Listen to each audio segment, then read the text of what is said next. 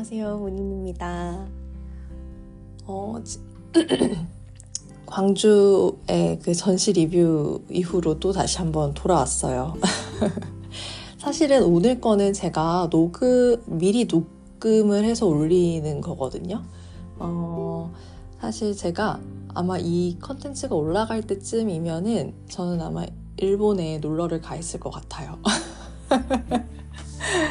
제가 이렇게 수험생인데 참 되게 그때그때 행복에 잘 맞춰서 살죠. 제가 지금 1월 군번인가 이렇게 생각하면 저희 엄마도 저에게 네가 지금 그럴 군번이냐 이렇게 얘기를 하면 저는 군대를 갔다 오지 않았는데요. 이렇게 대답을 하면서 엄마에게 열을 받게 하는 이제 그런 딸인데요. 저는 어 사실 사실 뭐 그렇게 막 칠레 팔레 이렇게 막 놀러 다닐 처지가 아니지 라고 생각하면 아닌 거고 아직 그래도 이제 진짜 23년 넘어가서 24년이 되면 그때는 정말 이제 얄짤없이 해야 되니까 그때는 이제 정말 몰입해서 해야지. 약간 이렇게 또 생각을 하게 돼서 뭐 여러모로 하여튼 핑계입니다, 전부 다. 그냥 놀기로 마음 먹었으니까 그냥 놀래 이러면서 가는 거예요. 근데 정말 기가 막히게 제가 오사카를 가는데요.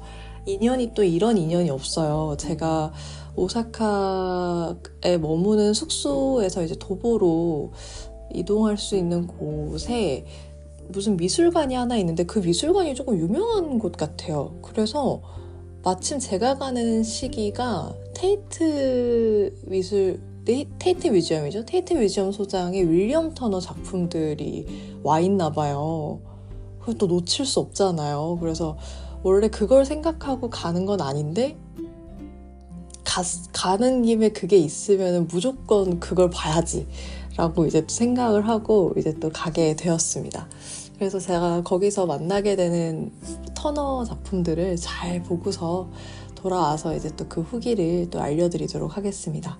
윌리엄 터너 저도 진짜 그 아주 아주 먼 옛날 기억은 잘 안 나지만 서양 미술사 배울 때 뭔가 굉장히 중요한 화가로 영국의 예술이 그동안 주목받지 못하다가 터너 이후로 이렇게 뭔가 되게 큰 변혁기를 맞이했다고 들었던 것 같은데 잘 모르겠어요. 이번에 일본에 가서 만나게 되면 제가 가서 제대로 공부 잘해서 오겠습니다.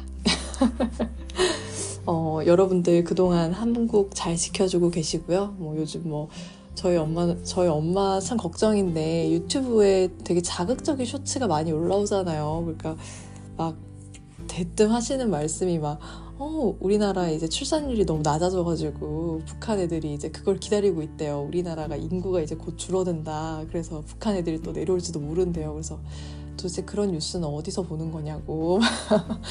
아, 이러면 유튜브 쇼츠가 문제예요. 그런 자극적이고 이렇게 근거 없는 이야기들.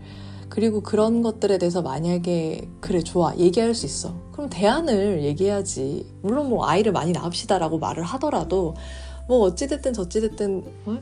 그렇게 이렇게 어른들을 자꾸 불안에 떨게 하고 말이야 응? 그거 유튜브 같은 거 만들어서 올리는 사람들 젊은 사람들일 텐데 아주 진짜 큰일이에요 큰일 하여튼 뭐 여기까지만 얘기를 하고 본론으로 이제 돌아오면 일전에 이야기 드렸던 것처럼 진짜 제가 너무 놀랐어요. 제 쇼펜하우어에 대한 그 책 팟캐스트가 어, 그렇게 짧은 시간 안에 많은 분들이 들어주실 줄 몰랐어서 그리고 사실 어쨌든 전체를 제가 소개해드린 건 아니고 그냥 저의 마음에 와닿았던 것들 몇 개 소개해드리고 그래도 저는 미술사 공부하는 사람이니까 또 그 미술사 공부하는 거에 대해서 초점을 좀 맞춰서 이야기를 조금 길게 했는데 그렇게 많은 분들이 들어주셔서 정말 좀 고민을 해본 것 같아요. 지금 제 컨텐츠의 주 구독층 여, 나이대가 20대 중반에서 30대 초반? 사실 30대로도 많이 안 올라가는 것 같더라고요. 20대 후반에서 많이 듣는 것 같아요. 그러니까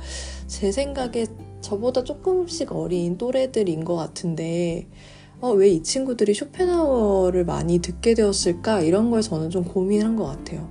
원래 사실 생각해보면 저도 그 나이 때쯤 가장, 어, 좀 뭐라 그럴까, 좀 되게 인생의 현타를 많이 맞았달까요?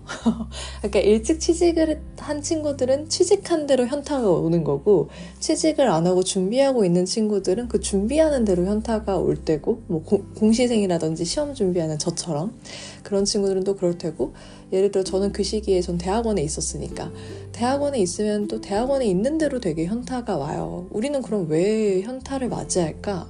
그 모두 다 놓여있는 조건이 다른데 우리는 왜 똑같이 현타를 맞이할까? 20대 후반이라는 나이가 주는 이 사회가 바라보는 어떤 기대치 때문에 우리가 현타를 맞나 봐. 그런 생각이 제 문득 들더라고요. 저도, 근데 사실 저는 조금 그 현타를 조금 빨리 맞고 20대 중반쯤 맞고 나서 후반엔 오히려 괜찮았어요. 그때 이제 친구가, 어, 그 친구는 좀 이렇게 커리어 쭉쭉쭉 잘 밟아서 어, 공공, 공단에 들어갔죠.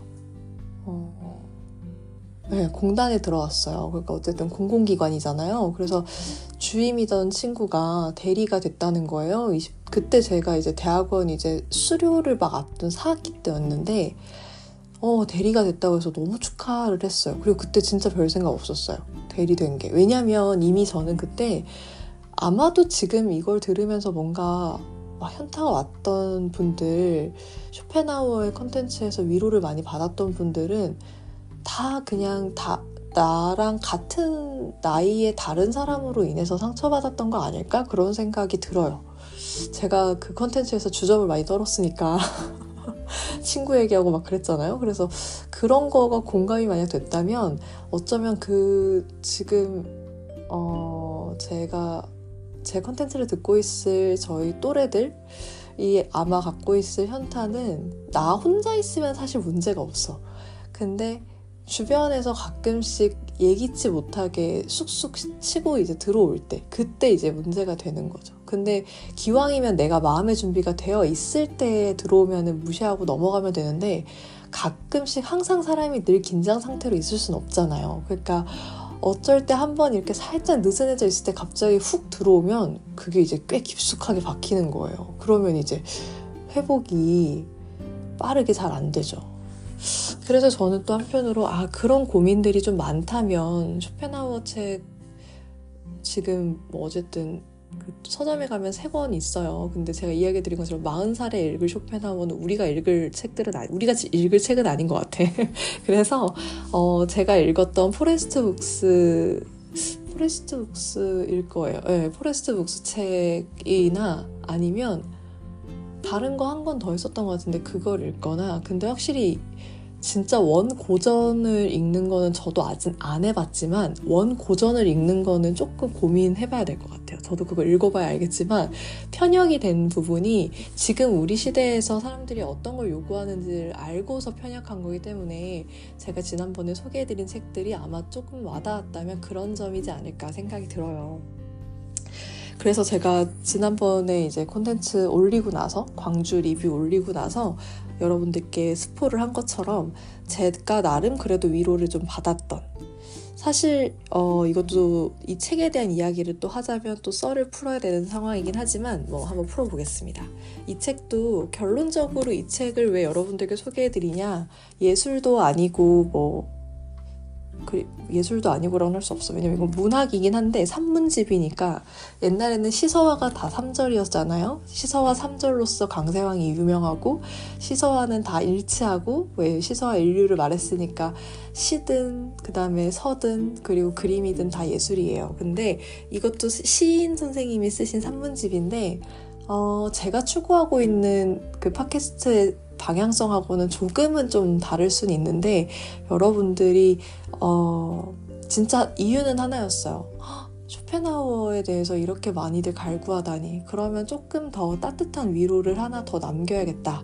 라는 생각으로 사실 이건 저를 위한 거라기보다 제 팟캐스트를 들어주고 계실 어, 전국의 우리 20대 후반의 친구들에게 어, 저는 친구들한테 좀 긍정적인 얘기, 좋은 얘기, 다정한 얘기 이런 거 되게 잘하는 사람으로 유명하거든요. 그래서 여러분들께 제가 알지 못하지만 우리는 이름도 모르고 얼굴도 모르고 성별도 모르고 어디 사는지도 모르지만 그래도 어디선가 다들 자기 나이에 맞게 잘 살고 있을 거라고 생각하면서 저의 따뜻한 위로를 이 책을 통해서 한번 전해드려 볼까 합니다. 아마 이거 이후로는 글쎄요, 위로를 전할 일이, 근데 우리 다들 알죠? 이렇게 자기 연민은 정말 도움이 안 돼요. 그래서 정신 똑바로 차리고 살아야 돼요. 진짜로. 뭔가 내가 근데 자꾸 힘들고 이렇게 축축 처진다. 그럼 병원 가야 돼. 난 병원 가잖아요. 그러니까 내가 너무 이렇게 의욕적으로 살고 싶어 해야 돼요. 근데 그런 게 계속 무기력한 상태로 너무 오래 지속된다. 여러분 2주 이상 지속된다. 병원 무조건 가야 됩니다. 알겠죠? 제가 위로를 이번에만 해드리고 다음번에는 없어요. 저도 열심히 살아서 컨텐츠 열심히 쌓아서 저도 성공해야 되고 저도 야망 덩어리거든요. 그래가지고 어쨌든 근데 오늘은 컨셉은 제가 굉장히 따뜻한 어 뭐랄까요 음, 핀란드에 가면 뜨개질하면서 벽난로 앞에 앉아 있는 할망구 느낌으로 한번 여러분들께 코코아 같은 거 한 잔 있으시면 준비해서 들어주세요. 제가 오늘은 한번 따뜻한 문인이가 한번 되어보겠습니다. 본론으로 한번 들어갈게요.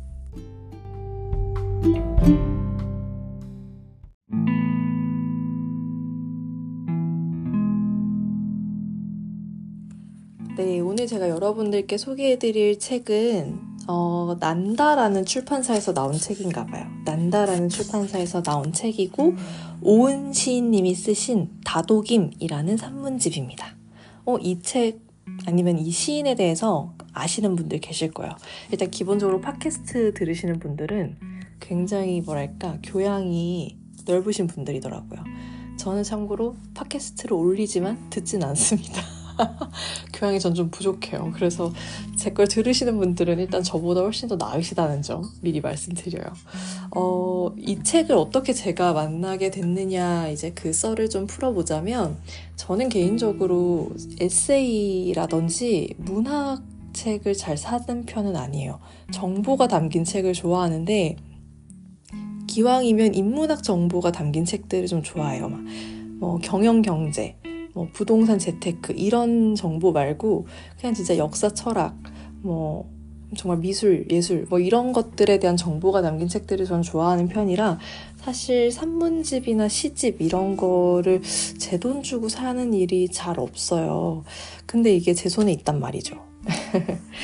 어, 어떻게 있게 됐냐면 제가 미술관에서 이제 연구원으로 일할 때 사실 저는 진짜 어딜 가나 늘 얘기하는데 제가 인복이 좀 많은 편이에요. 어딜 가나 사람들하고 다 잘 지내고 제가 이렇게 거쳐왔던 뭐 조직이라고나 할까요? 그런 형님들 조직 말고 이제 그런 그냥 직장에서의 조직이든 뭐 학교에서의 조직이든 어떤 여타 그냥 민간 조직이든 네, 그런 곳에 늘 가면 거기에 있는 모든 사람들하고 다 친구로 지금까지 연락하면서 지내지는 못하지만 뭐 다, 그곳에 몸을 담고 있는 동안에는 두루두루 늘 다 잘 지내는 편이고요.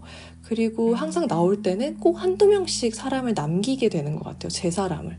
그래서 그 친구들하고는 꾸준히 연락을 해서 저는 결국 돌아보면 시기 시기마다 한 많아봐야 두 명, 세 명 이렇게 친구들이 있어요. 근데 그 친구들이 제가 지금까지의 나이에 오니까 쑥쑥쑥쑥 쌓여서 이제 우리 그런 거 고민할 나이잖아요. 아직 제 컨텐츠를 듣는 분들은 아직 고민할 때는 아닌 것 같은데 저는 이제 고민할 때예요. 그 결혼을 고민할 때인데 과연 그럼 나는 어, 지인들이 몇 명이나 내 결혼식에 와줄까 이런 걸 이제 고민을 하죠. 근데 이제 제가 직장에 있으면 일단 다행히 이제 직장의 동료들이 이제 조금 반 이상 채워줄 테니까 뭐 아싸 이렇게 할 테지만 저는 지금 직장인 없이 이렇게 어, 맨몸으로 지금 혼자 있는 상황 속에서 친구들한테 의지를 할 수밖에 없는데 돌아보면 제가 제 인생에서 소중하다고 생각하는 연락하는 친구들이 어, 한 20명 되는 것 같아요. 장난 아니죠? 물론 이 20명의 친구들이 마음은 가깝지만 결혼식에 올지 안 올지는 또 별개의 문제예요. 이게 또 여러분들도 제, 저의 시간이 되어 보시면 아시겠지만 이게 마음이 너무 가는 친구인데 진짜 진짜 결혼식에 가기 어려운 상황들이 있어요. 특히 저처럼 지금 고시공 고시도 아니지만 어쨌든 공시 준비하는데 결혼식 가는 건 되게 좀 그래요. 그래가지고 저도 마음은 너무 아프지만 친구한테 진짜 장문의 편지를 쓰면서 축의금만 보내고 이제 그런 경우들이 생기긴 해요. 근데 어쨌든 이제 뭐 그냥 제가 돌아봤을 때 친구들이 그 정도 되는 것 같더라고요. 그래서 아 나 그동안 친구를 사귈 때는 이제 항상 이렇게 보면은 막 열댓 명씩 되게 잘 사귀는 친구들 있잖아요. 되게 막 인싸여가지고. 근데 저는 또 그러질 못해서 그런 친구들 보면 좀 약간 좀 빠져 있어요. 근데 저는 이게 MBTI로 치면 I인 친구들 사이에선 제가 굉장히 리더십 있게 막, 아, 막 휘어잡아요. 막. 그래서 그런 친구들이 이제 저를 감사히도 좋아해주면 그 그룹은 진짜 오래 가요. 저는 이렇게 정기적으로 사람에게 항상 문을 두드리고 뭐하고 지내니? 뭐 이러면서 안부를 잘 묻고 약간 그런 편이어서 그리고 누군가가 저한테 안부를 오랜만에 물어도 저는 절대 어색하게 굴지 않습니다. 어제 연락한 사람처럼. 그래서 한 분이 저한테 그런 얘기를 했어요. 아는 오빠가 저한테 저한테 연락을 할 때 부담이 없대요. 그래서 뭘 부담 갖고 연락할 사이 아니잖아요. 이랬는데 그냥 이제 오랜만에 연락하게 되면 약간의 염치라는 게 사람이 있어서 좀 신경을 쓰게 되는데 제가 항상 연락을 너무 이렇게 기다렸다는 듯이 막 너무 반갑게 늘 받아주니까 연락을 하면서도 사실 기분이 되게 좋다고 연락을 잘했구나라는 생각을 하게 만들어준대요. 그래서 저는 또 그런 얘기를 했죠. 이런 얘기는 자주 자주 해달라. 그래서 저는 아직 저는 칭찬으로 먹고 사는 사람이기 때문에 오빠의 칭찬이 저를 또 쑥쑥 잘하게 합니다. 뭐 이러면서 이제 주접을 떨었지만 네, 어쨌든 또 이야기가 샜어요 많이. 어쨌든 그래서 이제 여러 곳으로 몸담는 곳에 이제 늘 다 잘 지내는 편인데 이때도 미술관에서 일할 때 저희 팀에 이제 사수 선생님이셨던 하계자 선생님이 선물해 주셨어요. 선생님이 책을 진짜 많이 읽으시거든요. 제가 지금의, 지금의 저, 책을 읽고 미술사에 더 관심을 갖고, 그리고 학예사를 더 공부를 열심히 해야겠다 하는 이 모든 저의 상태를 만드는데 결정적 트리거의 역할이 됐던 게 작년에 일했던 그 미술관이었어요. 그래서 어, 저는 책 이런 거 읽는 사람도 아니고 글 쓰는 거 절대 뭐 그런 것도 아닌데 작년에 저희 사수 학예사 선생님 두 분이셨는데 두 분 다 책을 되게 잘 읽으시는 분들이셨어요. 그래서 얘기를 하면 저는 하나도 모르는데 또 같이 입사했던 동기 연구원 언니는 또 언니도 똑똑이었어. 언니는 일본과 나와서 일문 일본 문학에 대해서 너무 잘하는 언니예요. 그러니까 제가 낄 데가 없는 거예요. 그래서 저는 한동안 이제 제 역할에 대해서 굉장히 많이 고민을 했죠. 근데 이제 저는 깨달았어요. 제 역할은 깔깔이라는 것을. 그래서 저는 항상 우스운 사람이 돼야겠다 가면 저는 뭐 웃기는 거 좋아하거든요. 그래서 이제 맨날 막 이상한 헛소리 하고 막 이상한 춤 막 추고 막 선생님들한테 막 웃긴 얘기 막 하고 이제 그런 사람이었는데 어 그때 이제 선생님께서 네, 여자 학예사 선생님이셨어요. 근데 이제 선생님이 저를 많이 예뻐해 주셔가지고 이제 주말에 교보문고를 갔는데 막 이렇게 갑자기 우리 팀원들한테 책을 하나씩 사주고 싶다 이런 생각이 드셨대요. 그러면서 이제 책을 저를 생각하고 고르신 거예요. 그게 이 책이었어요. 이 오은 시인님이 쓰신 산문집. 제목도 다독임이었는데 제가 좀 당황했어요. 어? 선생님 너무 따뜻한 책 선물해 주신 거 아니에요? 그랬는데 사실 그때 받았던 답변이 전 좀 감동이긴 했어요. 그러니까 선생님이 그러니까 겨, 이렇게 문인 씨 자체가 워낙 다정한 사람이라서 사람들을 늘 잘 품는데 나는 문인 씨를 품어줄 방법을 잘 모르겠어서 책이 문인 씨를 좀 품어줄 수 있지 않을까. 그래서 이제 책으로 문인 씨가 많이 다독여졌으면 좋겠어요 라고 얘기를 해주셨어요. 그러니까 약간 뭐랄까 이렇게 사람들에게 사랑을 주고 그리고 사람들에게 뭔가 배려를 베풀고 하는 것들에 대해서 개인적으로 정말 저는 좀 생색을 많이 내는 편이에요. 저희 엄마는 생색낼 것 같으면 하지 마라 이런 말 하시는데 이게 또 참 그렇게 얘기하면 서운해지거든요. 근데 어 뭐 이게 성 예전에는 이제 뭔가 의식적으로 이렇게 해야겠다 이렇게 해야겠다라는 생각으로 움직였다면 지금은 그냥 본능적으로 그게 내 성정이 되어버렸어요. 그렇게 하지 않으면 안 되는 사람. 근데 그렇게 하지 않으면 안 되는 사람이 되었으니 당연히 그 결과에 대해서도 기대를 안 해야 되는데 참 사람이 이상하게 내 몸은 그렇게 돼 있는데 계속해서 결과에 대한 기대를 하는 거예요. 피드백을 기대하는 거예요. 그래서 저도 참 그게 저, 저를 또 괴롭게 하는 성격 중에 하나였거든요. 근데 이 책을 선물 받을 때 되게 당황했어요. 가끔씩 저를 간파하는 어른들이 있으시거든요. 예전에 이제 제가 모셨던 교수님인데 제가 연구소 조교도 한번 했었어요. 예전에 다른 학교 가서 했었는데 어, 교수님이 이렇게 좀 이렇게 되게 부드러운 스타일은 아니세요. 그리고 여러분들 그런 게 있습니다.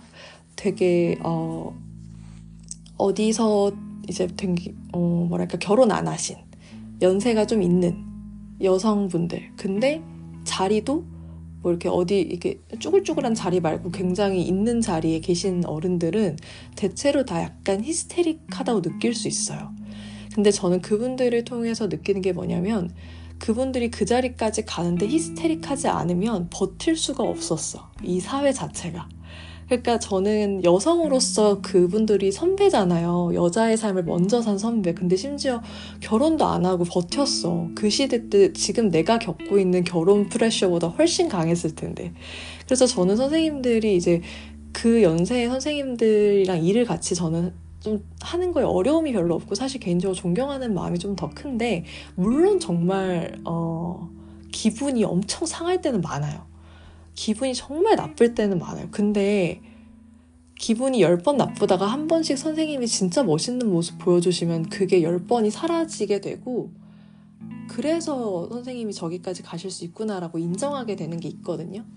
그래서 하여튼 그때 제가 모셨던 교수님도 약간 그런 유형이셨어요. 그래서 꽤 많은 분들이 이제 되게 어려워하면서 너 그 교수님이랑 일할 수 있겠냐 막 이런 얘기를 주변에서 많이 했는데 저는 다행히 잘 했어요. 잘 했고 물론 하는 동안 쉽지는 않았는데 어, 교수님하고 이런저런 얘기도 정말 많이 하고 저는 그냥 마음이 딱 교수님께서 결혼을 안 하셨기 때문에 저는 그냥 이런 마음이었어요. 조교인데 조카 같은 조교가 돼야겠다. 딸 같은 조교가 돼야겠다. 뭐 어렵지 않았거든요. 그런 게. 저도 타지 생활하고 있으니까 얼마나 그런 게 그립겠어요. 그래서 선생님, 교수님이랑 밥도 정말 자주 먹었고요. 교수님이랑 마트도 가고 그랬었어요. 장 볼 때. 근데 이제, 어, 그때 이제 교수님이 밥을 먹다 저한테 이런 얘기를 하셨어요. 좀 그때 진짜 놀랬는데, 그, 다른 이제 저랑 같은 방을 쓰고 있던 단과대 조교가 있었고 저는 연구소 조교였어요. 근데 이제 둘한테 밥 사준다고 교수님이 이제 밥을 먹다가 저한테 근데 문희 너는 이렇게, 이렇게 좀 조용한 상황 같은 거 잘 못 견디지. 그래서 네, 저 잘 못 견뎌요. 이렇게 막 어색하고 막 처음 만나는 사람들끼리 막 그러면 말을 많이 하게 돼요. 막 그렇게 했는데 교수님이 마음이 착하고 성정이 고운 애들이 그렇다. 이렇게 갑자기 얘기를 하시는 거예요. 그래서 예? 저요? 저 정말 저희 엄마가 아주 아주 못된 니은이라고 저를 매번 혼내시거든요. 한 번씩 얘기하다가 제가 말을 너무 못됐게 한다고. 근데 교수님이 그렇게 얘기하시는 거예요. 그러니까 마음이 너무 착한 애들이 그렇게 이렇게 다른 사람들이랑 같이 있으면 그 어색한 분위기 이런 것들을 깨야 한다는 강박을 갖게 된대요. 부담을 느끼고. 그럼 본인이 거기서 광대를 자처하면서 얘기를 한다는 거죠. 근데 교수님한테 제가 그게 너무 보인다고 하더라고요. 그래서 되게 놀랐어요. 에, 제가 교수님 앞에서 어, 교수님이 저를 광대처럼 만드는 것도 있는데. 근데 이제 뭐 그 농담이고 어쨌든 그러면서 하시는 말씀이 교수님도 그러시대요. 교수님도 맏딸인데 동생들이 친구들을 데리고 이제 집에 오고 이러면 그 분위기가 있대요. 동생들은 또 좀 이렇게 이렇게 받는 느낌이래요, 항상. 그래서 이제 교수님이 언니고 누나고 이러니까 밑에 남동생, 여동생 이렇게 있으시거든요. 그러니까 언니이자 누나고 그리고 어머니는 교수님이 정말 일찍 여의셨고 아버님도 이제 돌아가셨죠. 그래서 이제 사실 어쩌면은 그냥 집에 어른이신 거예요. 근데 이제 교수님도 그래서 동생이 친구들을 데리고 오면 그렇게 동생 친구들하고 얘기를 많이 하게 되고 막 그렇게 그러니까 안 해도 될 말까지 하게 된다. 근데 물론 그 안 해도 될 말이 막 진짜 하면 안 될 그런 이야기를 한다기보다도 그냥 왜 막 아유 좀 돌아보면은 에이 괜히 그런 내 속 얘기라든지 되게 그냥 시시콜콜한데 그냥 내 사적인 얘기들 있잖아요. 그런 거 막 하는 거 이런 거를 이제 막 후회한다고 근데 저도 집에 가서 이불킥 정말 자주 한다고 막 그랬거든요. 근데 교수님이 그때 그런 말 해주셔서 좀 놀랬었어요. 그리고 나서 뭐 그 다음번에는 또 막 뭐 일 못하면 왜 이렇게 바보같이 군이 뭐 그래서 내가 저한테 착하다고 말할 땐 언제고 막 이러면서 멍청한 거야 뭐야 이러면서 이제 막 그런 얘기 하시면 이제 또 상처 받았다가 또 다음날 교수님이 또 미안하다 하시면 또네또 그러고 이제 그런 부분에 있어서 감정적으로 동요하는 순간 힘들어지거든요. 그래서 그냥 네 모릅니다 죄송합니다. 저도 잘 모르겠어요. 왜 그랬을까요? 뭐 이러면서 이제 그냥 흘려 넘어가야 되는데 그런 어른들을 대하는 방법은 그거예요.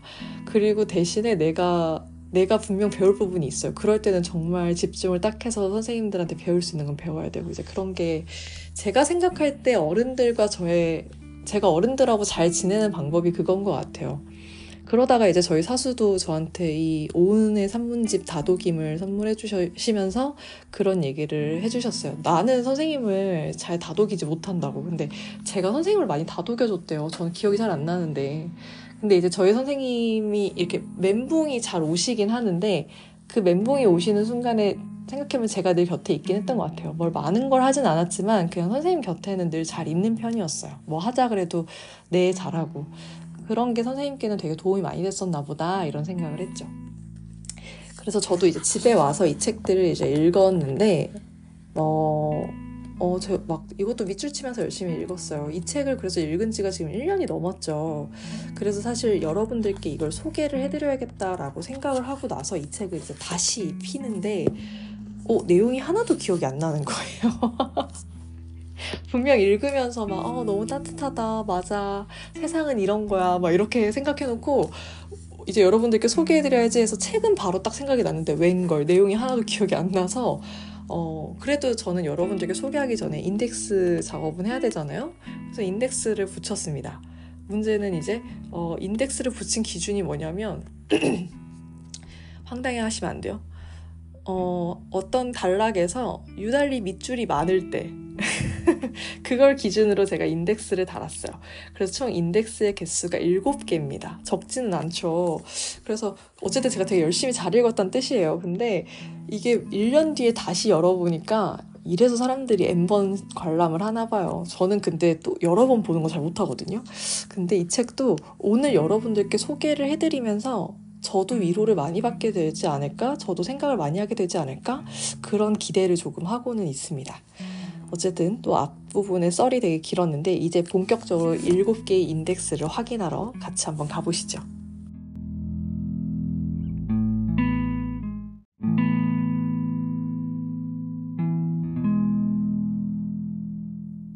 네, 돌아왔습니다. 7개의 인덱싱을 확인하러 이제 바로 들어가시죠. 자, 이제 더 이상은 이제 어, 쓸데없는 소리를 하지 않겠습니다. 요즘에 이제 이거 자꾸 녹음하면서 자꾸 제가 너무 쓸데없는 말을 많이 하는 것 같아요. 이런 거 근데 별로 안 좋아하실 것 같은데. 근데 또 약간 뭔가 재밌는 얘기와 약간 웃기고 싶은 또 욕심이 자꾸 생겨요. 그래서 어, 너무 싫어하지 말아주세요. 첫 번째 거 먼저 소개해드려 볼게요. 32쪽에 나오는 어, 내용이고요. 음, 제목은 다시 한 판 하라는 거예요. 입니다. 목이 베네요, 갑자기. 책의 내용을 한번 소개해 드려 볼게요. 이제 막 초등학교에 입학한 것처럼 보이는 두 명의 아이가 휴대전화를 들여다보며 게임에 열중하고 있었습니다. 사탕을 부숴서 미션을 달성하는 게임이었습니다. 주변 사람들이 하도 얘기해서 이 게임에 관심을 갖고 있던 터라 멀찌감치 서서 둘이 게임에 열중하는 모습을 지켜보았어요. 화면 위로 You failed 라는 문구가 떴습니다. 한 아이가 미간을 찌푸렸어요. 이게 무슨 뜻이야? 실패했다는 거야. 다른 한 아이의 표정이 덩달아 어두워졌습니다. 그 모습이 몹시 귀여워서 저는 둘에게 다가가서 물었어요. 실패가 무슨 뜻인지 알아? 이렇게 했더니 다시 한 판 하라는 거예요. 야무지게 대답하는 아이의 모습을 보니 웃음이 저절로 나왔습니다. 아이들은 다시 머리를 맞대고 사탕을 깨는 모, 사탕을 깨는데 몰두하기 시작했습니다. 뒤에 서서 지켜보는 나의 두 손에도 땀방울이 맺혔습니다. 굉장히 긴장감 있는 게임이었나 봐요. 사탕이 하나 남았을 때 나도 모르게 침을 꿀꺽 삼키기도 했던 것 같습니다. 이윽고 마지막 사탕이 깨지자 화면에 level complete 라는 문구가 떴습니다. 아이들은 환호를 했고 나는 그 모습이 기특해서 박수를 쳤습니다. 한 아이가 물었습니다. 이거 성공했다는 뜻이야? 응, 이제 다음 판에 가도 된다는 거야. 아이들을 뒤로 하고 집에 돌아와 휴대전화로 그 게임을 다운로드 했습니다. 그리고 자그마치 석 달 동안 나는 무수한 실패를 겪어야만 했습니다. 그때마다 아이의 말을 떠올렸습니다. 다시 한 판 하라는 거예요. 다시 한 판을 할 수 있는 한 실패는 아직 오지 않았습니다. 여전히 나는 도중에 있습니다. 첫 산문을 고른 거 어떠세요, 여러분들? 다시 한 판 하라는 거예요. 라는 이 산문. 어떠셨을까요? 저는 이 책을 펼쳤을 때 이 책의 첫 번째로 꽂혔던 산문이 이거였어요. 지금은 저도 생각이 좀 많이 달라졌어요. 인생은 성공했냐, 실패했냐는 죽을 때 가서 아는 것 같다고. 우리가 인생이라는 걸 점으로서 어떤 순간으로 기억해서 그 순간은 실패였고 이 순간은 성공이었고 이 순간은 평범했고 이렇게 생각하면 근데 사실 그렇게 생각하기가 어려운 게 우리는 그 전후 맥락에 영향을 받는 사람들이거든요. 인생은 점이 아니라 선이기 때문에 내가 지금 서 있는 위치가 과거에 비교했을 때는 어느 정도쯤 되겠구나라는 게 생각이 들지만 미래까지 통틀어서 결국 진짜 진짜 정답으로 말할 수 있는 위치는 절대 알 수 없다. 살아있는 동안 내가 무언가를 계속 하고 있는 동안. 근데 뭐 이따금 그런 건 있을 수 있죠. 좌절은 겪을 수 있죠. 과거의 경험상 내가 행복했던 기억이 있다면 지금 내가 갖고 있는 기분은 행복하지 않으니까 이건 좌절, 슬픔, 우울 이렇게는 판단할 수 있죠. 근데 그게 바로 실패고 잘못되었냐? 그건 또 알 수 없어요. 사실 제가 왜 이렇게 또 단호하게 나름 그리고 되게 단정을 지어서 이야기를 하냐면 제가 되게 이렇게 잘 우울해하는 사람입니다. 그래서 저는 병원도 잘 다니고요. 어, 되게 잘 캐치를 해요. 저의 정신 건강에 있어서만큼은. 근데 돌이켜서 그때의 시간들을 돌이 이렇게 돌아보잖아요. 그러면 정말 아이러니하게도 제 인생에서 진짜 힘들었던 진짜 우울증이 와서 정말 괴로웠던 그 기간 다음 해가 제 인생에서 정말 저를 어, turning point가 되었던 시기는 항상 그 다음이에요. 가장 어두웠던 새벽이 지나고 난 그 다음 해가 저한테 늘 터닝 포인트였어요. 대학교 4학년 졸업하고 구직을 어떻게 해야 될지 몰라서 그때 공황장애가 처음 왔어요. 근데 어떻게 살아야 될지 모르겠도 하면서 막 질질 짜고 엄청 힘든 시간을 보냈는데 그 다음에 제가 박물관 인턴이 되면서 1년 동안 제 인생에서 정말 정말 정말 제가 이런 사람이구나. 내가 이런 사람이구나. 나 이렇게 이런 거 좋아하는구나. 내가 이렇게 활기차게 이것저것 많이 하구나. 그러니까 뭔가 저의 능력이 이렇게까지 뭐가 많구나를 깨달았던 순간. 어, 그게 이제 첫 번째 터닝 포인트였고, 두 번째가 논문 쓸 때였어요. 논문을 이때쯤이면 나올 거라고 생각했는데 아니었어. 그냥 제로였어. 이, 이 정도 쓰면 나온 건 줄 알았는데 선배가 그때 이거 너 네 논문 아니라고 그냥 너 정리한 거라고 공부한 거 엄청 좌절이었어요. 이미 그때 제가 대학원 입학하고 4년 차 4년 됐을 때거든요. 정말 친하게 지냈던 연구실의 동기가 졸업을 그 해에 했어요. 근데 제가 4년이 됐는데 졸업을 못하게 된 거예요. 그때 또 되게 딥한 우울증이 왔어요. 그래가지고 근데 이게 항상 문제는 뭐냐면 어떤 게 원인인지 늘 알아요. 뭐 때문에 우울해졌는지 알아요. 근데 문제는 그 문제가 해결되지 않으면 이 우울은 끝나지 않잖아요. 그러니까 이제 생각을 해보는 거예요. 어떻게 해야 될까? 그러면은 목표를 세워요. 적어도 어쨌든 내가 지금 이 우울을 없애려면 내가 지금 가지지 못한 걸 가져야 하는데 그걸 가지기 위해서는 그걸 가지기 위한 노력을 기울여야 되고 그 노력은 에너지에서 나오는 거잖아요. 그럼 나는 에너지가 필요한 거. 그 에너지는 어디서 나오지? 병원에 가야겠다.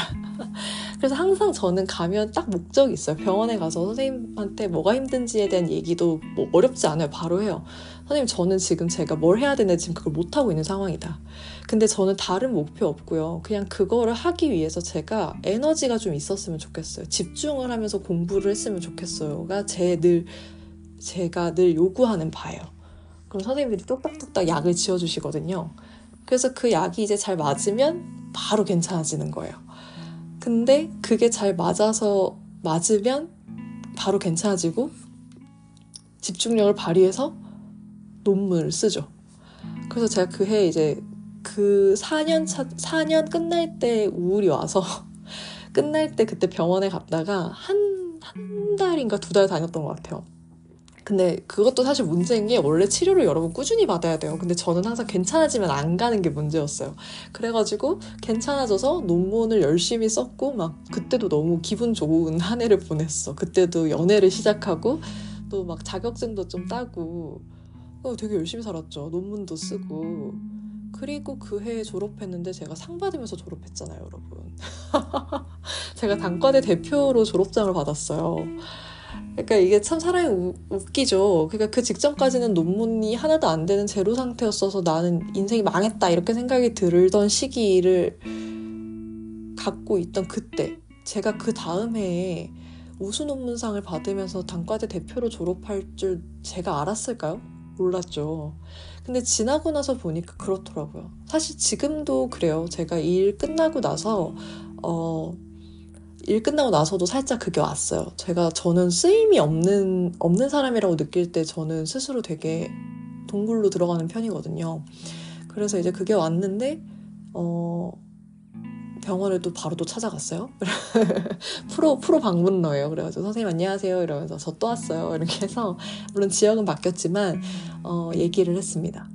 목적은 나는 공시생인데 공부에 집중해야 되는데 도저히 기분 컨디션이 이래가지고 공부에 집중이 안 된다. 공부에 집중할 수 있게 도와달라. 그래서 이제 약을 지어서 이제 먹기 시작해서 지금은 처음으로 좀 진료를 오래 받고 있어요. 지금 한 1년 다 돼 가는데 1년 조금 안 되긴 했지만 근데 치료를 받는 기간 동안 에너지가 호랑이 에너지가 솟아서 제가 그래도 작년 아 올 한해 올 한 해 제가 어, 총 6개의 시험을 쳤어요. 국가직 3개. 국가직 3개 맞나? 국가직이 2개였나? 문화재청이랑 한글박물관의 시험을 제가 쳤고요. 아 맞네 문화재청 한글박물관 시험을 쳤고 두 개 그리고 지방자치단체 시험을 세 개 경상북도랑 경기도랑 서울시 이렇게 쳤고 중간에 이제 어 갑자기 이제 그 박물관 단지 공고가 떠서 그때 자소서랑 뭐 직무수행 계획서인가 뭐 그거를 한 번 썼어요. 그러니까 총 여섯 번의 구직을 한 거죠 나름 시험으로 친 걸로 보면 되게 열심히 살았다고 생각했어요. 그 해에 칠 수 있는 시험은 제가 거의 다 친 거였기 때문에 그래서 그런 것도 있었고 또 하나 큰 성과는 제가 이렇게 팟캐스트를 시작했다는 거. 네, 그리고 제가 그 제가 활동하고 있는 그 큐레이터 카페에서 글을 좀 많이 쓰기 시작했다는 거. 제가 거기에 남긴 글이 물론 채용 공고 같은 것도 공유를 하기 때문에 다 섞여 있는데 누적해서 제가 총 69편의 글을 남겼어요. 게시글을 거기에.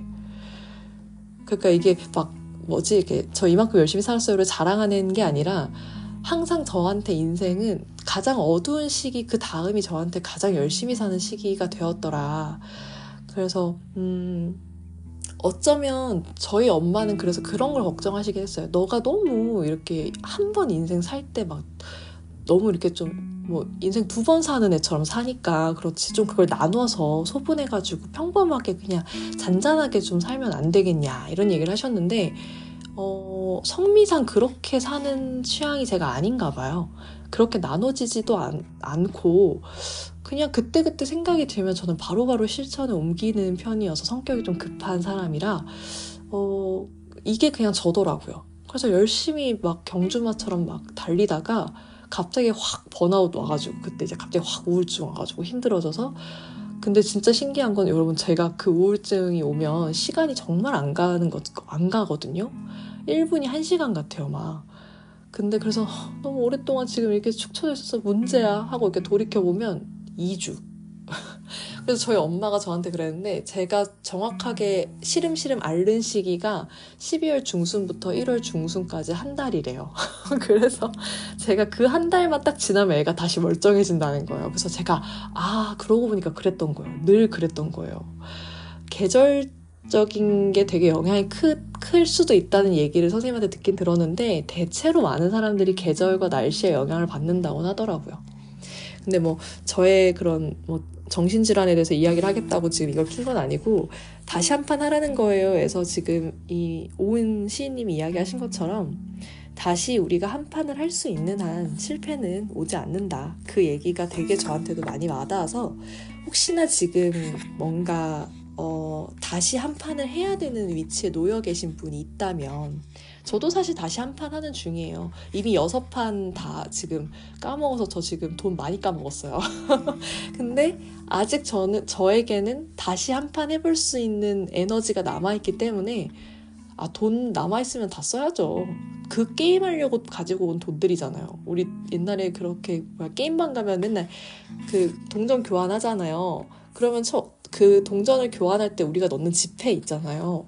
사실 그 지폐만큼 내가 게임을 하려고 동전으로 교환하잖아요. 근데 아직 내 손에 동전이 남아있으면 아직 게임 안 끝난 거죠. 계속 해야죠. 네, 우리에겐 아직 한 판 더 할 기회가 있습니다. 그 다음 두 번째 인덱스로 소개를 해드려 볼게요. 이거 근데 사실 이거는 제가 되게 생각이 좀 많아질 얘기일 수도 있어요, 여러분들께.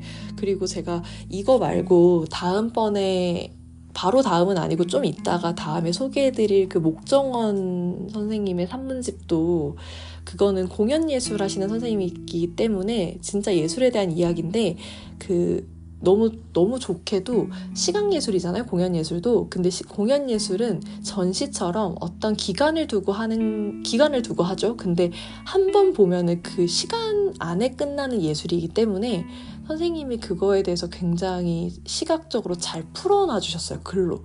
그래서 여러분들이 제가 읽어드리는 부분을 들으면 그림이 그려지실 거예요. 근데 거기서도 나오는 얘기예요. 어. 직접적으로 나오진 않는데 이런 류의 얘기가 나와요. 그래서 제가 어 사실 최근 들어서 제가 최근이라고 하면 되게 좀 며칠 된 것 같으니까 사실 엊그제 엊그제부터 제가 지금 이런 사회적인 안건에 대해서 좀 관심을 제 나름 조금 가지고 있어야겠다라는 생각을 좀 하고 있습니다. 우선 읽어드릴게요. 두 번째로 제가 인덱스 표시한 곳은 제목이 나는 기억하기 위해 투표장에 갈 것이다. 입니다. 99페이지에 있는 글이에요. 바로 소개를 해드릴게요. 4월의 첫날은 만우절이다. 가벼운 거짓말로 서로 속이며 즐거워하는 날이라고는 하지만 섣불리 거짓말할 엄두가 나지 않는다. 2년 전 우리는 무시무시한 거짓말을 들었다. 그것도 국가로부터. 구조하겠습니다. 라는 국가의 호언에 언론은 전원 구조라는 오보로 화답을 했다. 거짓말을 들키지 않기 위해 다른 거짓말을 또 해버리고 마는 것처럼 거짓말은 꼬리에 꼬리를 물었다. 거짓말이 있었다는 사실은 분명했지만 그 거짓말을 맨 처음 누가 흘렸는지에 대해서는 사이좋게 함구했다. 국가의 실체가 가장 불분명했던 순간이었다. 그리고 진상을 낱낱이 규명하겠다는 국가의 약속은 지금까지도 제대로 지켜지지 않고 있다. 책임을 묻는 자리에서는 거짓말의 배후에 있었던 그 누구도 찾아볼 수 없었다. 국가가 컨트롤 타워가 아니라 국가가 컨트롤 타워가 아니라는 주장만 여기저기서 들려왔다. 국가라는 존재가 하나의 거대한 거짓말 같았다. 세월호 참사가 일어난 지 2년이 흘렀다. 이 책이 사실 연도가 참, 어, 몇 년, 어떻게 돼 있냐면요. 2014년부터 2020년까지 오은 시인님이 이렇게 쓰셨던 산문들을 모아놓은 거예요. 그래서 시기가 그렇다는 거 이해를 해주세요. 이제 좀 잊자고 여태 그 얘기를 꺼내는 게 지겹지 않느냐며 핏대를 올리는 사람들도 있다. 그들이 하는 말의 끄트머리에 항상 따라다니는 문장이 있다. 산 사람은 살아야지. 동의한다. 역설적으로 산 사람이 제대로 살기 위해 우리는 더욱더 잊으면 안 된다. 문제의 근절을 이루는 요소들을 어떻게든 계속 상기해야 한다. 더 적극적으로 세월호 이야기를 해야 한다. 거짓말을 파헤치고 그 아래에, 그 아래에 있었던 각종 추악한 장면들을 직시해야 한다. 외면과 무관심은 거짓말이 계속해서 창궐할 수 있는 환경을 공고히 할 뿐이다. 지난 2년 동안 하루아침에 달라지는 것은 거의 없다는 사실을 확인하는 일이 지난하게 되풀이 되었다.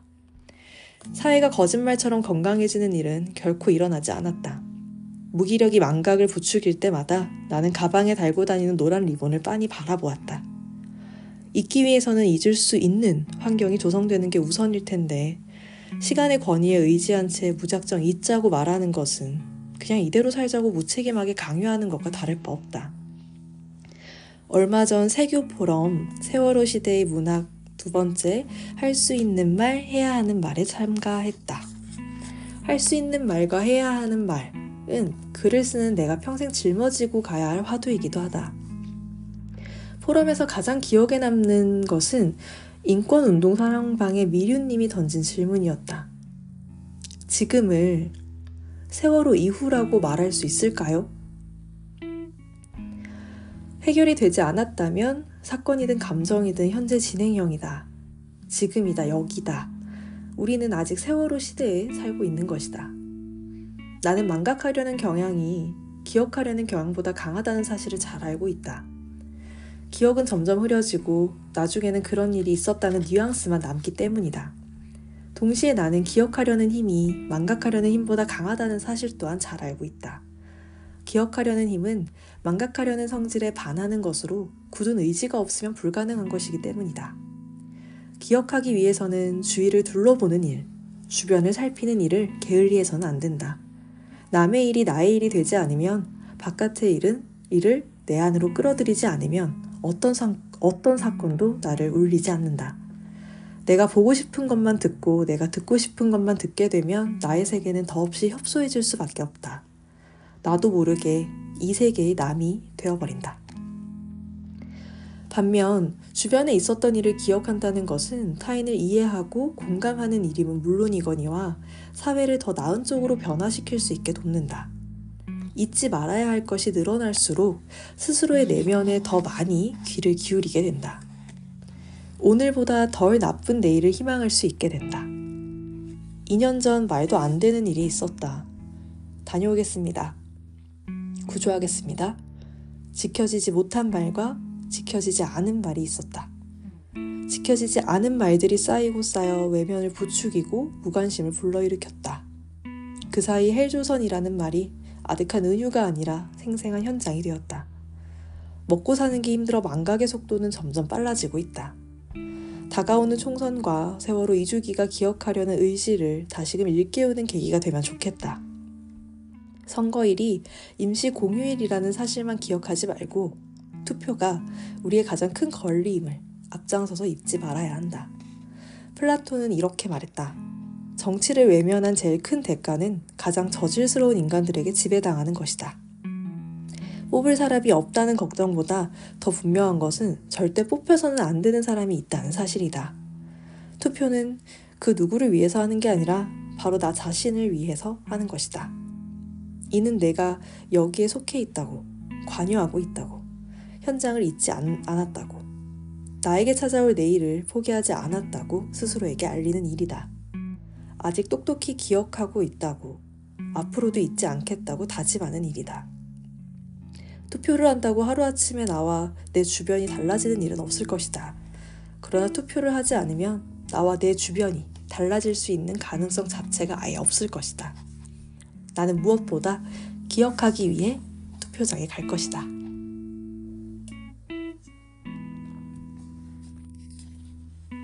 어쩌면 굉장히 오랜만에 이 이야기, 이 사건에 대해서 기억하게 되시는 분들이 있을 것 같기도 해요.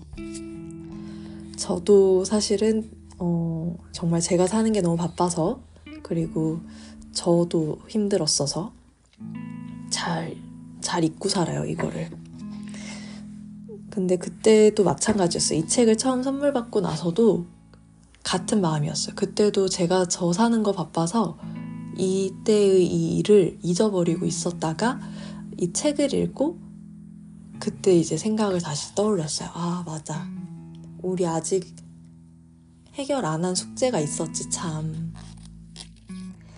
어, 여러분들은 어떠셨을까요?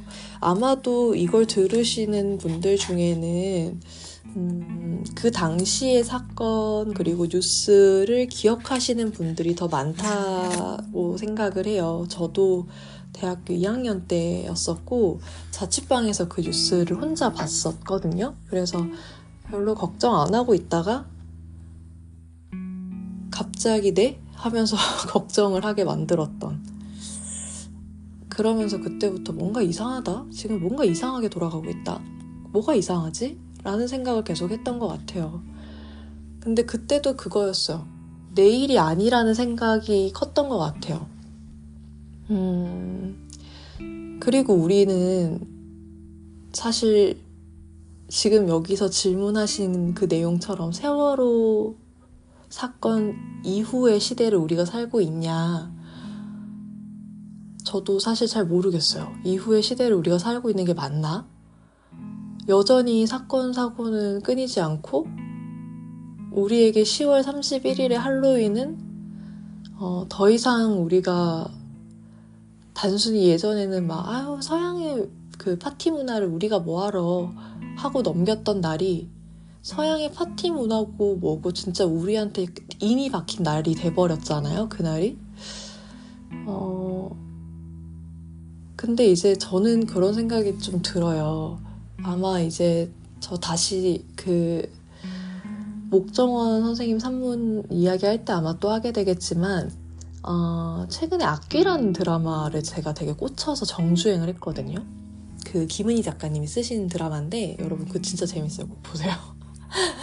그게 이제 내용을 아 근데 내가 얘기하면 이게 스포가 되잖아. 그러니까 어떤 사건들이 계속 일어나는데 결국은 그 사건들이 알고 보니 알 수 없는 악귀라는 정체 원래는 다 개별 사건들이에요. 다 각자의 사건이고 연관성이 하나도 없는데 도대체 왜 연관성은 없는데 이제 그 뭐죠 흔적 흔적이 자꾸 같으니까 뭐요? 이렇게 됐는데 그게 알고 보니까 악기의 소행이었다 뭐 이런 내용이에요. 엄청난 스포인데 이거? 근데 여러분 이거를 지금 제가 얘기한 것처럼 음 그렇구만 악기가 그랬구만 하고 넘길 일이 아닌 게 김은희 작가님은 항상 그런 메시지를 던질 때 뭔가 넣어서 던지시잖아요. 아시죠? 어, 제가 든 생각이 그랬어요. 지금 우리의 삶, 우리의 시대에도 악기가 있다고 저는 생각을 했어요. 그 드라마가 우리한테 던져주는 메시지가 전 그거라고 생각을 했거든요. 세월호는 세월호였어요. 그때 당시에. 그리고 우리가 최근에 겪었었던 이태원도 이태원이에요. 장소도 다르고 사람도 다르고 근데 제가 진짜 너무 소름 돋게 진짜 너무 약간 이거 지금도 약간 눈물이 좀 날 것 같은데 그 세월호 사건 때 그 또래였던 아이들이 이태원에 놀 나이 때 그 일이 생겼어요. 전혀 다른 시간대, 전혀 다른 날짜에 더 전혀 다른 장소에서 일어난 일인데, 어, 제가 일전에 그 쇼펜하우어에서 국가와 국민의 갈등이 자꾸 커지는 얘기 했던 것처럼, DP에서 나와서 손석구가 강하게 이야기했던 것처럼, 국가는 도대체 어디서 뭘 하고 있느냐가 이런 데서 나오게 되는 거죠. 제가 좀 고민을 좀 해봤어요. 요즘 저도 역사 공부를 하니까 어, 박정희 정부 때 한일 기본협약이라는 걸 체결합니다, 여러분. 1965년에요. 그리고 우리나라는 그때부터 경제가 부국 강병하게 돼요. 어, 정당하게 받아야 될 사과 대신에 우리는 돈을 골랐고, 근데 저는 어쩌면 또 제가 그 시대에 정말 배고라가면서 사는 사람이라면, 어, 진짜 제가 소작을 하면서 당장 내가 내일 모레까지 끼니가 확실하지 않는데 어, 대통령이 우리의 끼니를 해결하기 위해서 내가 이렇게 하겠다면 저도 기꺼이 사실 근데 그 결정에 대해서 부정하지 못할 것 같아요. 그럼에도 우리의 지식인들은 학생들은 대학생들과 지식인들은 굴욕적인 외교를 반대한다고 6.3 시위를 벌였죠. 저는 그런 부류도 있어야 된다고 생각해요. 지금 21세기에 저는 제가 아마도 그런 지식인이 되지 않을까 싶어요. 근데 어, 제가 이 얘기를 왜 하냐면 그때에 우리가 가지고 있는 응어리 때문에 우리는 여전히 일본에 대해서 굉장히 적대적이죠 마음이. 뭐 사실 그때 그게 역사를 이제 돌이켜 보면 우리는 운요 사건 때부터 1875년부터 거슬러 올라가서 아주 아주 오랫동안 묵혀 있는 응어리예요 그게 근데 저는 최근 들어 그런 생각이 드는 거예요. 점점 희미해지고 있어. 오히려 그거는. 우리가 우리 스스로 역사를 계속 배우면서 그 강점을 당하면서 우리가 우리 선조들이 그때 고생하셨던 거, 뭐 겪었던 거, 치욕 이런 거를 스스로 우리는 계속 반복해서 학습하고 공부하다 보니까 어떤 면에서는 약간은 이제 어 일본을 똑같아서라도 다시 사과를 받자라는 마음보다도 그때 우리가 상흔을 잊지 않고 계속 살아가는 게 더 중요하다. 근데 지금의 일본하고 우리 지금 2023년에 일본과 우리는 또 다른 위치에 놓여 있기 때문에 지금 우리가 잘 살기 위해서 일본과 우리가 공조를 해야 한다면 그거는 그냥 공과 사의 문제처럼 좀 구분을 해야 될 것 같다는 생각이 들더라고요. 제 얘기에 공감하지 못하실 분들도 분명 계실 거라고 생각을 합니다. 이건 진짜 제 주관적 의견이에요. 무, 그렇죠. 그러면서 한편으로는 당연히 우리 그 위안부 할머니들 계시는 그런 수요 집회 같이 꾸준히 계속해서 잊지 않고 뭔가 표현해 주시는 분들이 계시는 것 또한 또 감사한 일이고. 근데 저는 또 그런 생각을 한 게 우리가 우리한테 상처 준 일은 없나? 이런 생각을 하게 되는 거예요. 음, 그게 이런 사건 같아요. 위안부에 대해서 우리가 그리고 일본의 강점의 역사에 대해서는 뭐 대한민국 역사박물관 뭐 아니면 뭐 그런 류로 이제 여러 가지 근현대를 다루는 역사박물관들을 짓죠. 근데 우리는 최근에 우리가 겪었던 이런 사, 사건 사고를 memorial 추모하는 공간이 우리에게 있던가? 그걸 정말 제대로 지어서 지었던가? 그런 생각을 하게 되더라고요, 제가. 그건 우리가 우리에게 준 상처인데, 거기서는 또 되게 우리가 나와 남을 되게 잘 가르는 거예요. 여기서도 얘기하지만, 산 사람은 살아야지라는 이야기를 하면서 지겹다고 말했던 분들은 이태원에서 그런 큰 사고가 일어난 것에 대해서 산 사람이 잘 살았다고 말할 수 있는지 그런 생각이 이제 저도 들더라고요. 그러면서 어, 왜 우리는 인정을 잘 안 할까? 사람이 하는 일에는 당연히 저는 실수가 있을 수 있다고 생각해요. 뭐든지 완벽하기 어렵죠. 어, 근데 내가 인정을 하기 위해선 정해져 있는 원리 원칙대로 잘 수행했는가? 우리가 제도적으로 어떤 우리를 지키기 위해서 만든 법적인 틀, 어떠한 제도, 그걸 완벽하게 수행했음에도 일어나는 사고라면, 아, 이거는 그냥 어쩔 수 없었어. 우리의 과거의 경험에서 이런 일이 있었, 있었던 적이 없기 때문에, 이건 우리가 어쩔 수 없이 뭔가 피할 수 없, 없었던 재앙 같은 거야. 라고 인정을 할 수 있을까요? 인정을 해야 될 것 같아요. 저는 인정할 수 있을 것 같은데, 어, 그 어떤 것도 제대로 지켜지지 않은 상황들이 더 많이 언론에 노출됐던 기억이 나요, 저는. 그러면 너무 황당하잖아요, 사실은. 뭐 이렇게 하는 데까지 하고서 안 되면은 뭐 그냥 포기를 한다 치지만 근데 예전에 우리 독립운동 하시는 분들은 뭐 독립이 될 줄 알고 하셨겠어요? 당연히 뭐라도 해야 되니까 하는 거고 독립이 된다는 생각으로 하는 게 아니라 이봉창 선생님이 웃었던 것도 나는 이제 진짜 진정한 자유를 누리기 때문에 난 슬프지 않다고 얘기하신 것처럼 나라가 묶여있는 상황에서 내가 이 나라를 떠나서 이 세계를 떠난다는 것 자체가 진정한 자유에 가는 길이잖아요. 그러니까 뭐랄까 계속해서 쌓여가는 우리의 그 사건 사고들이 우리를 점점 더 묻고 있는 느낌 아닌가? 이제 저는 그런 생각이 좀 들었어요. 음, 진짜 어이없는 얘기를 이제 목정원 선생님 산문집에서 제가 마주했는데 뭐였냐면 그것도 제가 소개를 진짜 제대로 한번 해드리려고는 하는데 어, 진짜 이것도 너무 마음이 아픈 일인데 어, 대구 지하철 참사가 있었죠. 아주 옛날에. 음, 그래서 대구에서는 지하철이란 단어를 못 써요. 그 사람들이 아직까지 그 마음이 다 치유가 안 돼서 대구에서는 따로 그 부르는 용어가 있어요. 무슨 어, 도시전철인가 이렇게 불러요. 어 근데 서, 그분이 이제 공연 예술을 하시니까 그런 사례를 담은 공연 예술을 보셨는데 이런 내용이 나왔대요. 그 공연에서 어떤 사람이 이제 벤치에 앉아가지고 막 이렇게 놀고 있는데 갑자기 벤치에 모르는 사람이 와서 꽃을 하나 놓더래요. 어, 뭐지? 이렇게 했는데 그분이, 어, 미안하다. 여기에 우리 딸이 있어가지고 내가 꽃을 놓는다고. 그게 이제 무슨 얘기냐. 여러분 궁금, 뭔지 갑자기 황당하시죠? 그 지하철 사건, 지하철 그 화재 사건이 있고 나서, 참사가 있고 나서, 그걸, 그 공간을 이제 추모하는 공간으로 만들어야 되고, 정말 많은 가족들이 마음이 아프고, 가족들만 마음 아팠겠어요? 전 국민들이 다 마음이 아팠죠, 그때. 근데 대구에서 그랬는지, 어디서 그랬는지, 하여튼 위에서 추모를 못하게 한 거예요. 그래서 그 공간을 그냥 그대로 다 덮어버린 거예요.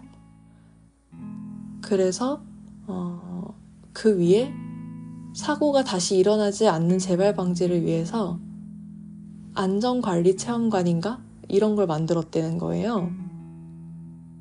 근데 이제 그때 그걸 얘기를 했대요. 이제 그 당시에 이제 관련된 유족분들한테 곧 거기 이제 가림막 쳐서 사, 공사 들어갈 거니까 뭐 도저히 그냥 자기 여기 뭐 추모해야겠다 싶으신 분들 그냥 뭐 하루 시간 줄 테니까 하라고. 근데 그때 거의 한 40몇 명이 이제 와서 거기에 이제 그 공간에 추모하는 곳을 조성을 나름 하셨다고. 근데 몰래 사실 그것도 불법이긴 하대요. 근데 이제 몰래 이제 그렇게 하신 거예요. 그 시간 틈이 있는 걸 알고. 지금의 우리는 거기에 안전체험관이 들어선 곳이 왜 안전체험관이 들어는지 지금 모르는 세대가 더 많겠죠? 그리고 안전체험관이 있는 거를 또 되게 좋게 생각하는 사람도 있을 수 있어. 이 역사를 모르면. 어... 계속해서 이게 연결되는데요. 제가 박물관학 책도 읽고 있잖아요. 근데 박물관학 책에서도 이 메모리얼에 대한 부분을 굉장히 중요하게 짚고 있어요. 홀로코스트를 memorial 하는 방법, 그리고 최근에 알쓸 별잡에서 나왔던 9.11 테러를 memorial 하던 곳, 서양에서는 그 memorial의 가치를 너무 중요하게 생각하고 있어요. 그런 것 같아요. 그게 이제 우리가 우리 민족, 그리고 우리가 다른 민족, 뭐 그런 걸 다 떠나서 그냥 그런 상황이 있었던 것에 대해서는 어, 그 memorial 하는 어떤 space를 만들어야 된다는 생각을 항상 가지고 있는 것 같아요. 근데 우리는 우리는 memorial 하는 공간이 다 어때, 어떤가? 우리는 memorial 하는 게 없고 그냥 다 멋지고 좋은 것만 보여주려고 하지 않나?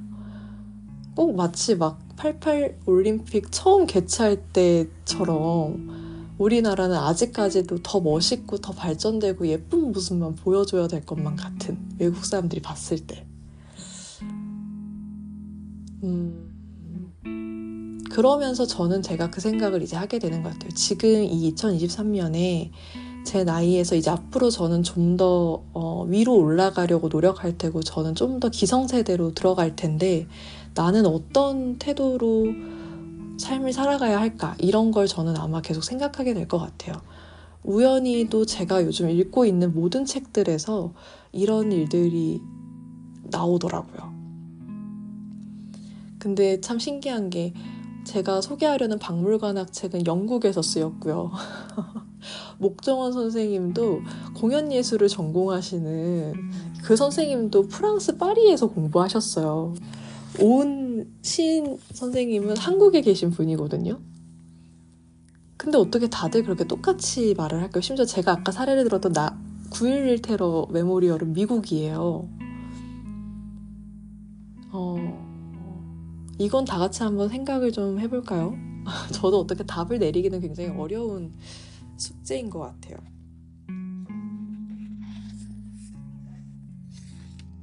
자, 무거운 얘기를 지나서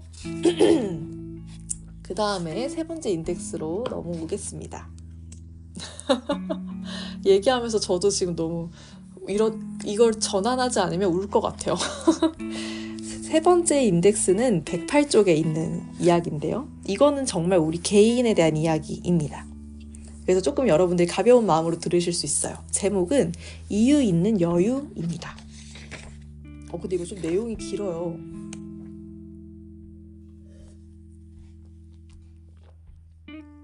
잠깐 쉬었다 올까요? 내용이 기니까. 내용이 기니까래. 내용이 기니까 잠깐 쉬었다 오겠습니다.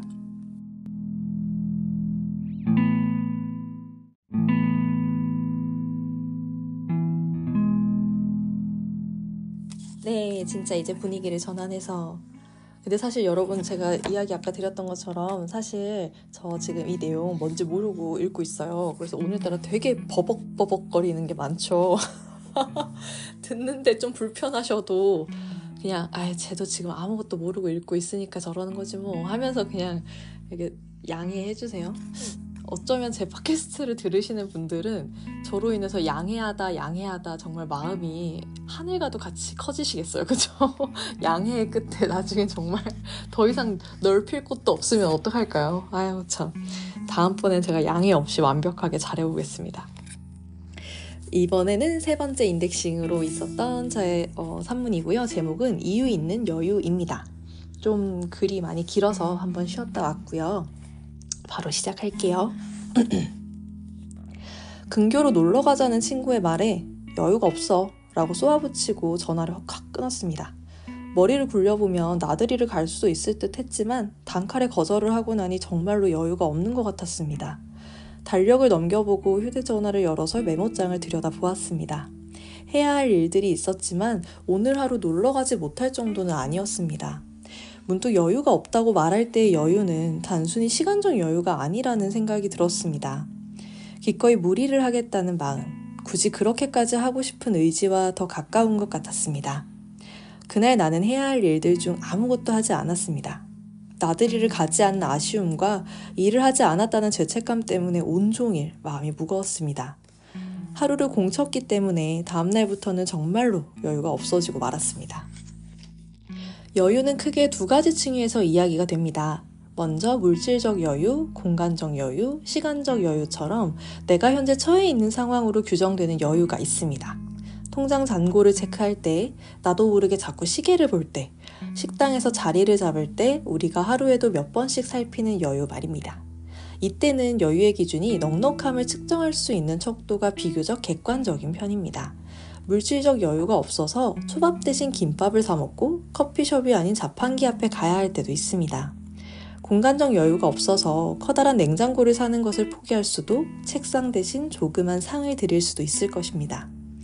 시간적 여유가 없어서 총알 택시를 타거나 기다려왔던 약속을 뒤로 미룰 수밖에 없을지도 모릅니다.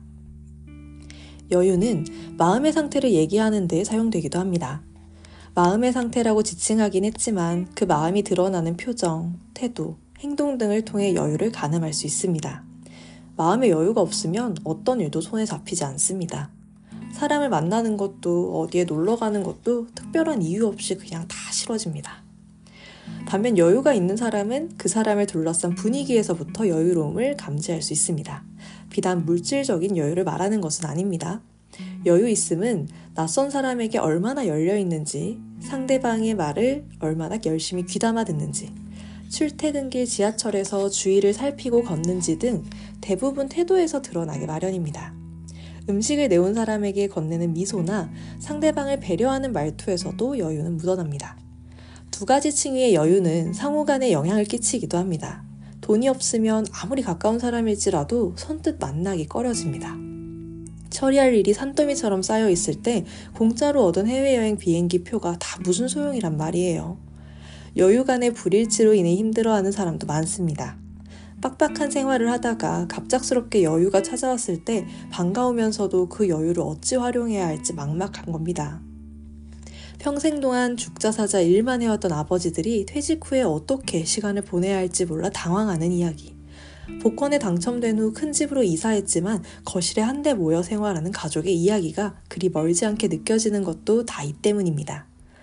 이처럼 시공간적 여유는 있는데 마음의 여유가 없, 없을 때 우리는 초조함을 느낍니다. 반대로 마음의 여유는 있는데 경제적 여유가 없을 때는 대책 없이 느긋하다고 주변에서 손가락질을 받습니다. 첫 번째 여유가 상황에 따라 달라지는 것이라면 두 번째 여유는 평소의 훈련을 통해 획득될 수 있는 겁니다. 길을 걸을 때 휴대전화를 항상 주머니에 넣어두는 습관, 상대의 말을 끝까지 들으려는 마음가짐, 급한 일이 떨어졌을 때는 심호흡을 하는 태도, 이런 것들은 우리 스스로를 여유의 한 발짝 더 가깝게 만들어줍니다. 급할수록 돌아가라는 속담은 마음의 여유가 얼마나 중요한지를 역설하는 겁니다. 약속 시간에 늦어 부랴부랴 나왔다가 지갑을 두고 다시 집으로 돌아간 경험이 다들 한 번쯤은 있을 겁니다. 여유를 만드는 일, 스스로의 마음에 틈을 내는 일이 점점 더 소중해지고 있습니다. 쉬는 것이 죄처럼 여겨지는 사회에서 여유를 능동적으로 찾아내는 일은 언뜻 뒷걸음질하는 것처럼 생각될 수도 있습니다. 그러나 여유를 낼 때에야 가던 길을 잠시 멈추고 한 발 물러섰을 때에야 비로소 주위를 둘러보는 일도 나 자신을 들여다보는 일도 가능해집니다. 여유가 나면 사람들은 보통 영화를 보거나 여행을 가는 등 자신들이 좋아하는 일을 합니다. 이는 취향을 반영하는 것입니다. 여유가 날 때까지 기다리지 않고 적극적으로 여유를 내면 그 자리에 의지와 절박함이 들어섭니다. 여유를 낸다는 것은 다른 것은 할 수도 있는 시간을 나로 향하게 만드는 일이기 때문입니다. 지금껏 나는 여유를 내서 딴 생각을 하고 글을 써왔습니다. 스스로에게 본래의 정체성을 찾아주는 일, 나를 둘러싼 시간과 공간의 나를 분명하게 각인하는 일, 마침내 삶이 희미해지지 않게 하는 일. 나는 이것들이 모두 자발적으로 나서서 만드는 여유에서 나온다는 생각을 합니다. 이는 궁극적으로 내가 현재 누리는 여유에 마땅한 이유를 찾아주는 일이기도 할 것입니다. 어떠세요, 여러분? 공감하시나요? 저는 근데 약간 그런 생각은 드네요. 팟캐스트를 지금 제 걸 듣고 계시는 분이라면 스스로의 삶의 여유를 아주 잘 부여해주고 있으신 분들 아닐까? 그런 생각이 개인적으로 좀 듭니다. 그래서 사실 어쩌면 이 이야기가 이분들에게는 아, 그거는 당연한 거지. 하면서 공감하시고 이해도 하시지 않았을까 그런 생각이 좀 들어요. 팟캐스트를 찾아 듣는 것 자체가 정말 내 자신을 성장시키기 위해서 나를 위한 시간을 따로 내서 다른 사람의 이야기에 귀를 기울이는 진짜 진짜 어려운 일이거든요. 그냥 뭐 라디오 방송 듣는 거하고 전 좀 다르다고 생각을 해요. 어, 라디오 방송은 정말 우리 TV 채널처럼 어느 시간대 어느 방송이 딱 있어서 마침 뭐 돌리다가 들으면 듣는 거고 아니면 말고. 근데 예를 들어 라디오의 어떤 방송을 제재님이 진행하시는 2시의 데이트를 너무 좋아하셔서 그거는 꼭 들어야 돼 하시는 분은 사실 또 그 나름의 자기의 여유를 찾으시는 분이죠. 근데 사실 모르겠어요. 저희 세대에서는 라디오를 그렇게 듣는 세대를 잘 못 본 것 같아요. 오히려 팟캐스트를 더 많이 듣는 것 같은데 그건 정말 시간도 주도적으로 사용하면서 내가 원하는 컨텐츠를 찾아서 들을 때 그때 내 취향과 내 생각이 반영이 되고 그리고 거기서 나는 말하지 않고 그 사람이 하는 말을 처음부터 끝까지 다 듣는 거. 저는 이게 라디오보다도 조금 더 한 층위가 더 높은 취미 생활이라는 생각이 들거든요. 그래서 어, 여러분들께 사실 이 에피소드는 여러분들이 굉장히 잘 살고 계시다. 그리고 개인적으로 저는 조금 공, 조금, 어, 어, 존경한다는 말을 쓰고 싶어요. 저는 듣는 것보다 말하는 걸 더 좋아하는 사람이라서 잘 들으시는 분들을 만나면 정말 대단하고 너무 멋지다고 생각을 해요. 그리고 그런 분들은 너무 소중해요, 저한테. 저는 제 얘기를 많이 들어주는 사람들과 잘 지내는 편이거든요. 오디오가 물리면 안 되기 때문에 그래서 저희 가족들은 서로 사이가 별로 안 좋아요. 오디오가 늘 물리거든요. 그래서 한때는 저희 식사 식탁에서의 룰이 있었어요. 얘기할 거면 손 들고 말하기. 왜냐면 저희는 얘기를 안 한 적이 없거든요. 식탁에서 온갖 얘기를 막 다 하다 보니까 말이 늘 너무 많고 다행히 그래도 다들 입안에 뭘 머금은 상태로 말을 하진 않아요. 그래도 기회를 잘 봐서 빠르게 얘기를 해야 됩니다. 그래서 저는 항상 그렇게 이렇게 자라서 그런가 제가 눈치가 굉장히 빨라요. 근데 이 눈치가 빠른 게 꽤 사회생활에 도움이 많이 되더라고요. 어쨌든 그건 뭐 저희 저희 가족들에게 감사하는 점이고 팟캐스트를 들으시는 분들은 아까 이야기 드린 것처럼 정말 정말 정말 어 대단하고 제가 존경한다 이야기를 꼭 드리고 싶습니다. 이 얘기는 굳이 길게 하진 않을게요. 이건 진짜 여러분들 정말 다들 잘 하고 계실 부분인 것 같아서. 근데 다만 이거는 저는 좀 되게 저한테는 마음에 울림이 있었는데 혹시 만약 팟캐스트를 지금 듣고 계신 분 중에 성격이 저처럼 만약 급하신 분들 어, 어떤 일을 딱 듣는 순간 갑자기 심장이 막 뛰고 그 일을 언제 시작해서 어떻게 마무리를 지어서 어떻게 전달하지? 막 이런 계획을 먼저 바로 막 세우시는 분들. 그런 분들께는 여기 나왔는데 이야기로 일단 심호흡을 먼저 한번 크게 하는 거. 한숨이 아니에요, 여러분. 심호흡이에요. 한숨은 아, 놔 하면서 쉬는 게 한숨이잖아요. 근데 심호흡은 하고 일단 화를 한번 진정시켜 봐 내가 이렇게 하는 게 심호흡이잖아요. 그러니까 심호흡을 꼭 한번 하세요. 그게 진짜 도움이 많이 되더라고요. 저의 템포를 맞추는데 굳이 천천히 하라는 게 아니라 제가 갖고 있는 저의 원래 속도를 맞추는데 그 심호흡이 되게 도움이 많이 돼요. 그래서 저는 한때 명상 앱도 구독을 했었는데 지금은 끊었어요. 명상이 저랑 좀 맞진 않더라고요. 그래서 명상 앱을 끊었는데 하여튼 거기서도 매번 강조하는 게 뭔가 마음이 조바심이 나고 불안해지고 이게 평소와는 다르게 좀 긴장이 된다. 그럴 때는 항상 심호흡을 하라고 하더라고요. 그래서 이거는 진짜 추천.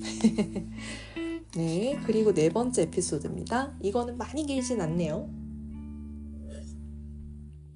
아, 근데 제목이 이광수의 표정을 생각나게 하는 제목이에요.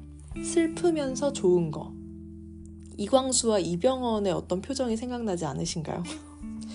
이거 뭐 설명을 제가 더 하지는 않겠습니다만 뭐 하여튼 예능에서 이광수가 우프다의 표정을 한번 되게 아주 기깔나게 표현해서 저의 배꼽이 진짜 빠지는 줄 알았어요. 그렇게 웃었던 적이 있는데 이건 뭐 그런 건 아닐 겁니다.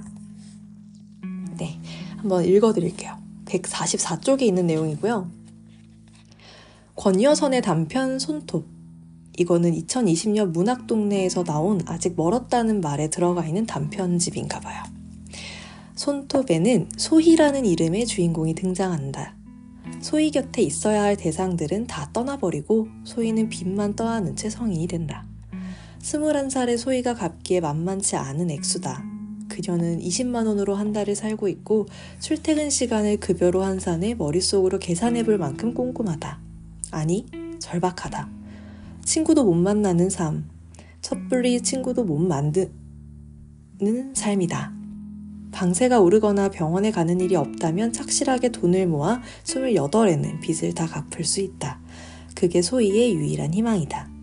성실함만으로는 결코 이룰 수 없는 한없이 불투명한 희망. 소희는 자신이 처한 현실을 돌아보고 자신이 처하게 될 미래를 내다보는 건물 쇼윈도 앞에서 소리를 지르고 만다. 내가 어쨌다고! 내가 뭐, 뭐, 뭐, 뭐, 뭐, 뭐! 그녀에게 삶은 단 한 번도 개척해 나가는 것이나 누리는 것이 아니었다. 그것은 늘 처하는 것이었다. 어떤 처지에 놓이게 되는 것, 자신이 원하든 원하지 않, 않았던 간에 받아들일 수밖에 없는 상태. 이쯤 되면 소희는 헬조선을 살고 있는, 아니 헬조선에 처해 있는 젊은이들을 대변하는 인물처럼 느껴진다. 슬프면서 좋은 거, 그런 거 왜 있는지 소희는 모른다. 우리 중 대부분은 모르는 채로 내일을 맞이한, 맞이할 것이다. 각박한 현실 앞에 놓인 왜라는 질문은 너무 커다래서 보이지 않는다. 머릿속이 복잡하고 마음이 무거울 때 이 소설을 읽어서인지 나는 펑펑 울고 말았다. 소설이 섣불리 희망을 말하지 않아서 행복할 거라는 암시조차 주지 않아서 그런데 그게 더없이 적합한 현실이라서 터져나오는 눈물을 참기 힘들었다. 잘 될 거라는 확언이나 나아지리라는 보장은 그 말을 듣는 당사자에게는 멀리 있는 말, 아득한 말이다. 마치 미래라는 단어가 아직 오지 않았다 라는 뜻인 것처럼 나의 눈물은 위안의 눈물이라기보다 공감의 눈물에 더 가까웠다. 공감은 자기 자신도 그렇다고 느끼는 기분이다. 자기 자신도 그런 상황에 처한 적이 있었다는 데서 오는 마음의 끄덕임이다. 공감에 시공간의 제약이 있을 리 없다. TV로 딱한 처지에 놓인 사람들을 보며 전화기를 집어드는 것도, 대형 3사 앞에서 함께 눈물 흘리는 것도 우리가 공감하는 존재이기에 가능한 행동이다. 문학 작품을 많이 읽으면 공감 능력이 커진다. 생면부지에 누군가에게 나도 모르게 손을 내밀기도 하고 때로는 그가 내 손을 잡아주는 것 같은 느낌에 사로잡히기도 한다. 공감은 불러일으키는 것에서 가는 것, 마침내 도달하는 것이 된다. 나를 이해하기 위해서는 먼저 남을 이해해야 한다는 생각에 다다르게 된다. 정신없이 바쁠 때일수록 나는 더 갈급이 나서 문학을 찾았던 것 같다. 내가 바랬던 건, 바라, 내가 바랐던 게 위안인지 격려였는지 확신할 수 없지만 나는 늘 문학 작품 속에서 나를 발견하고 안도했다. 그것을 요, 단순히 요새 유행하는 힐링이라는 말로 설명할 수는 없을 것이다. 세상은 넓고 사람은 많고 나는 그저 세상에 있는 단 한 사람에 불과하다는 사실을 재확인하며 경건해졌다. 세상에 누구도 같은 사람은 없고 우리는 모두 각자의 삶을 산다. 그의 삶과 나의 삶에서 공통된 감각을 찾고 결이 유사한 순간을 발견하면 누구든 흔들릴 수밖에 없다. 그 흔들림을 외면하지 않는 사람이 공감하는 사람이 될 확률이 높다.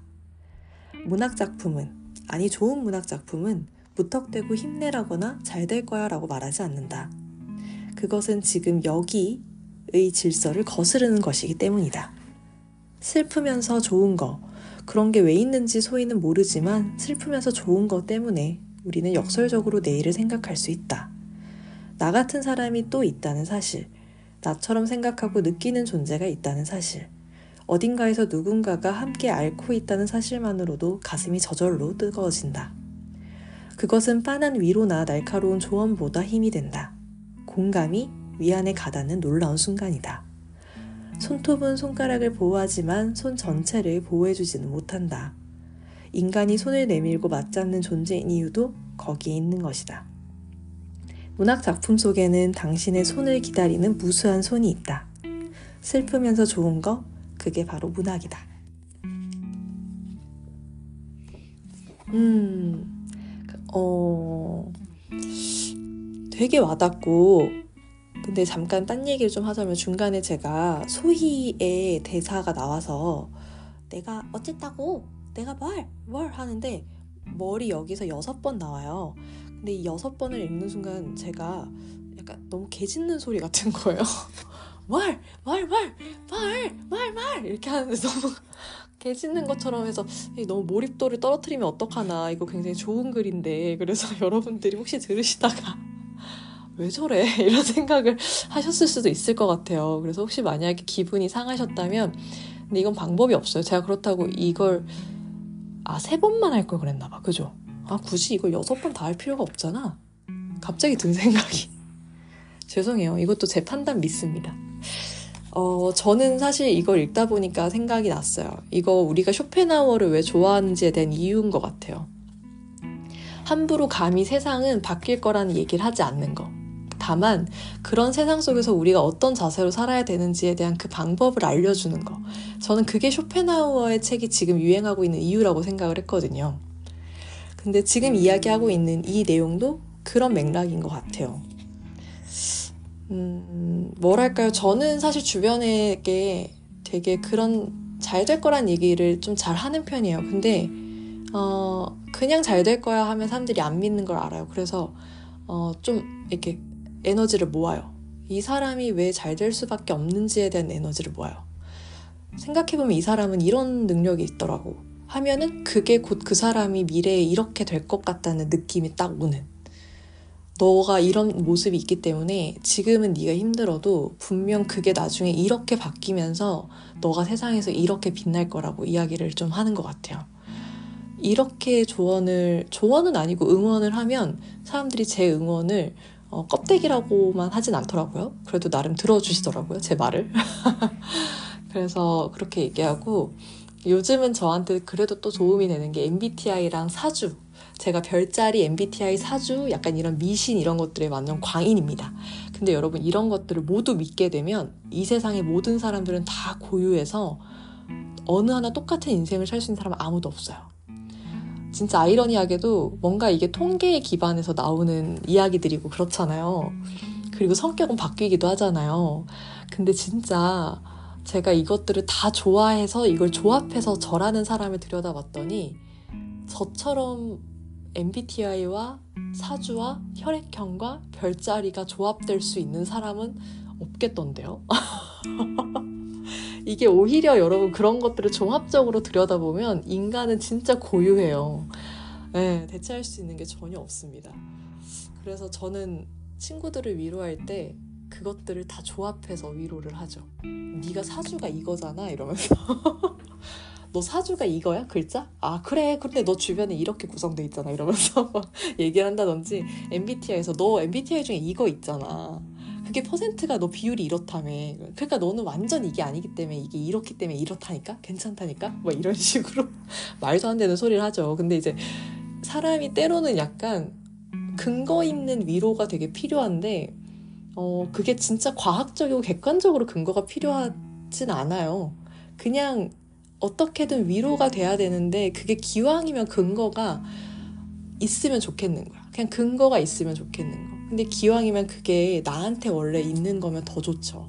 내가 원래 갖고 있는 거. 어디서 근거를 사와야 되면 곤란한데 나도 잊고 있던 건데 그게 알고 보니까 내가 잘 될 수밖에 없는 근거면 얼마나 좋아요. 근데 그런 건 본인보다 본인 주변에 본인을 사랑하고 아끼는 가까운 사람이 훨씬 더 빨리 찾아주거든요. 저는 제가 정말 사랑하고 친하게 생각하는 사람들에게는 조언을 그렇게 조언이라고 하니까 좀 이상한데 하여튼 그 응원을 그렇게 하는 편입니다. 아하 이거는 진짜 제가 너무 꽂혔던 글이에요. 왜냐면 제가 여기서 공감을 너무 많이 해가지고 여러분들은 어떠실지 모르겠어요. 제가 아까 저희 교수님이 저한테 아유 넌 너무 착해가지고 말이 많은 거야. 근데 지금 생각하니까 약간 그거 같다. 말을 그만하란 뜻 같다. 그죠? 지금 생각해보니까 내가 너무 말을 많이 한 거야, 그 자리에서. 그러니까 선생님이 나한테 말을 그만하라고 하는 뜻이었는데, 난 그것도 모르고 감동한 거 아니야? 갑자기 의심을 하게 되네요. 어쨌든. 지금 이제 소개해드릴 것은 다섯 번째네요, 여러분. 194페이지에 있는 제목은 그날부터 나는 걷기 시작했다 입니다. 나는 물은 사람입니다. 무르다는 것은 여리다는 것입니다. 마음이 여리고 힘이 약하다는 것입니다. 누군가가 한 사소한 말에 쓸데없이 의미를 부여하고 그것을 온종일 생각한다는 겁니다. 그 말에서 칼날을 발견하기라도 하면 어김없이 가슴을 움켜쥡니다. 생각은 계속해서 알을 낳습니다. 그 알을 다 부화시킬 때쯤이면 이미 심신은 녹초가 되어 있습니다. 도무지 초연해지지가 않습니다. 어릴 때는 이 법석임이 좋았습니다. 남들과 무리 없이 지내는 것도 물은 성질 덕분이라고 믿었습니다. 물음이 꾸준해지면 물을 익거나 물을 녹는 경지에 다다를 수 있으리라고 기대했습니다. 무르다는 것이 유연하다는 것과 다르다는 것을 체득하기 시작했을 때 나의 물음은 더 이상 나의 편이 되지 못했습니다. 유연하게 휘어지는 것과 물러서 주저앉는 것은 차원이 다른 얘기였습니다. 그때부터 나는 무르지 않기 위해 아니 정확히 말하면 물러 보이지 않기 위해 애쓰면서 지냈습니다. 호탕하게 웃고 호기롭게 말했습니다. 그것이 내가 단단해지는 일이라 믿었기 때문입니다. 나는 나를 가장하고 있었습니다. 내가 무르다는 사실을 알아챈 누군가가 꼬챙이 같은 말을 깊숙이 찔러넣기 전에 나는 선수를 쳤습니다. 선수를 쳤다는 사실 때문에 그날 밤은 유독 길었습니다. 물러 터진 가슴을 움켜쥐고 밤새 알았습니다. 4월은 끔찍한 달이었습니다. 하루가 멀다 하고 내가 사랑하는 사람들이 아프다는 소식이 들려왔습니다. 아버지는 항암 치료를 받으시다 뇌경색으로 입원을 하셨습니다. 응급실 옆 대기실에서 쪽잠을 자는 자세로 밤을 샐 때 병원에 있는 비상구 표지판이 눈에 들어왔습니다. 한밤중인데도 비상구 표지판은 굳건하게 초록빛을 내고 있었습니다. 제 아무리 깜깜해져도 어딘가에는 반드시 빛이 나, 빛이 남아 있을 거라는 믿음처럼 보였습니다. 같은 달 사랑하는 사람들의 연이은 암투병 소식을 들을 때마다 두 다리가 휘청거렸습니다. 암이라는 단어는 내게 너무 멀리 있는 것이었습니다. 어느 날 친구가 병원에 있다며 전화를 해왔을 때는 가슴이 덜컥 내려앉았습니다. 감기 때문이라는 말을 듣고 한숨을 내쉬었지만 한번 동요된 마음은 쉽게 잠잠해지지 않았습니다. 병에 크고 자금이 있다고 하나 사랑하는 사람들이 아프다고 하면 절로 가슴이 무너져 내렸습니다. 여전히 나는 부른 사람이었습니다. 그날부터 나는 걷기 시작했습니다. 산책하는 자세는 아니었습니다. 걱정하는 마음을 덜기 위해 필사적으로 걸었습니다. 잠실에서 강남으로, 합정에서 신촌으로, 여의도에서 홍대로 걸었습니다. 긴 다리를 건넌 뒤에야 그것이 서강대교임을 깨달은 날도 있었습니다. 물은 나를 인정하는 것이 단단해지는 첫 걸음임을 온몸으로 알게 되었습니다. 첫 걸음을 떼고 나자 한결 마음이 편안해졌습니다. 나는 이제야 겨우 단단해질 가능성이 있는 사람이 된 겁니다. 단단하다는 것은 외부에서 어떤 힘을 받아도 쉽게 변하거나 부서지지 않는다는 것입니다. 평소와 똑같이 일하고 밥을 챙겨 먹고 주위를 돌볼 수 있다는 것입니다. 나부끼는 데 익숙하고 휩쓸리는 게 자연스러운 내게 단단해지는 일은 쉽지 않았습니다. 다리를 건너고 동을 지나쳐 구가 바뀌는 것을 지켜보며 나는 사랑하는 사람들을 떠올렸습니다. 여기를 지나고 나면 여기만 건너고 나면 햇볕이 내리쬐을 것 같았습니다. 그 햇볕을 받고 나란히 힘을 낼 수 있을 것 같았습니다. 함께 단단해질 수 있을 것 같았습니다. 독일에 있는 허수경 시인이 암과 싸우고 있습니다. 그 소식을 처음 들었을 때 나는 화불단행이라는 사자성어가 떠올랐습니다. 좋지 않은 일이 겹쳐왔다는 생각 때문입니다. 타국에서 아픔과 외로움을 홀로 견디고 있을 누나를 떠올리니 가슴이 몹시 쓰라, 쓰라렸습니다. 정작, 정작 누나는 김민정 시인에게 이렇게 말했다고 합니다. 민정아, 기회가 되면 여기저기 알려줘. 이유는 하나야. 내가 너무 많은 사랑을 받았어. 나는 화불 단행이라는 사자성어를 지우고 거기에 우공이산을 집어 넣었습니다. 한 발 한 발 걸어나가다 보면 이 길 끝에 빛이 있을 것입니다. 햇볕이 있을 것입니다. 수경 누나의 소설 박하를 다시 읽는, 읽음, 읽습니다. 살아가는 거야. 서로 사랑하는 우리. 상처는 지디겨진 박하 향기가 날 때까지. 그리고 박하향기가 날 때쯤 나는 우리는 조금은 단단해져 있을 것입니다. 저는 사실 이게 되게 공감을 많이 했어요. 제가 물은 사람이라는 거를 여기서 이 구절을 보고 알았거든요. 뭔지 알게 모르게 자격지심도 많고 남 눈치도 많이 보고 배려인데 배려를 하는 건데 이 배려라는 건 어, 내가 여유가 돼서 배려를 해야 되는데 내가 배려를 해야만 인정받을 수 있을 것 같다는 생각이 들며, 들어서 하고 어, 다른 사람들하고 가급적 다 잘 지내는 게 제일 좋다고 생각하고 그걸 미덕이라고 생각해서 그래서 어쩌면 저는 계약직으로 일하는 게 되게 편했어요. 저를 되게 누르고 참기만 하면 되니까 그 기간 동안 그래서 그렇게 그 기간이 끝나고 그곳을 떠나면 뒤도 안 돌아보고 나왔던 것 같아요. 마음 맞는 몇 사람만 딱 챙기고 나오는 거죠. 그런 저의 상태를 저도 잘 모르겠는 거예요. 어떨 땐 되게 이렇게 독단적이고 되게 이기적인 것 같다가도 어떨 땐 너무 눈치를 많이 보고 너무 병약한 것 같아서 그게 뭔지를 모르고 있다가 이 오은 시인님이 무르다는 표현을 딱 쓴 거에서 진짜 맞다. 나 무른 사람이구나. 아, 진짜 제일 과일도 물으면 맛이 없잖아요. 진짜 이 단어를 딱 보는 순간 진짜 속상하더라고요. 아, 알았다. 내가 뭐, 뭐가 문제인지 알았다. 근데 이게 알고 나니까 기분 더 안 좋은 거 있죠. 그래서 이제 저는 아 읽으면서 진짜 밑줄 엄청 쳤어요. 내가 이러 맞아 나도 이래 나도 이래 하면서 쳤던 게 거의 다 쳤어요. 근데 이제 여기서 딱 이야기를 시작한 제목처럼 걷기 시작했다는 말에서 아 결국은 우리가 뭐 제가 뭐 정신 건강의학과를 다니면서도 느끼고 뭐 제가 여러 가지로 어쨌든 이 멘탈적으로 활동하는 걸 더 좋아해요. 육체 활동보다.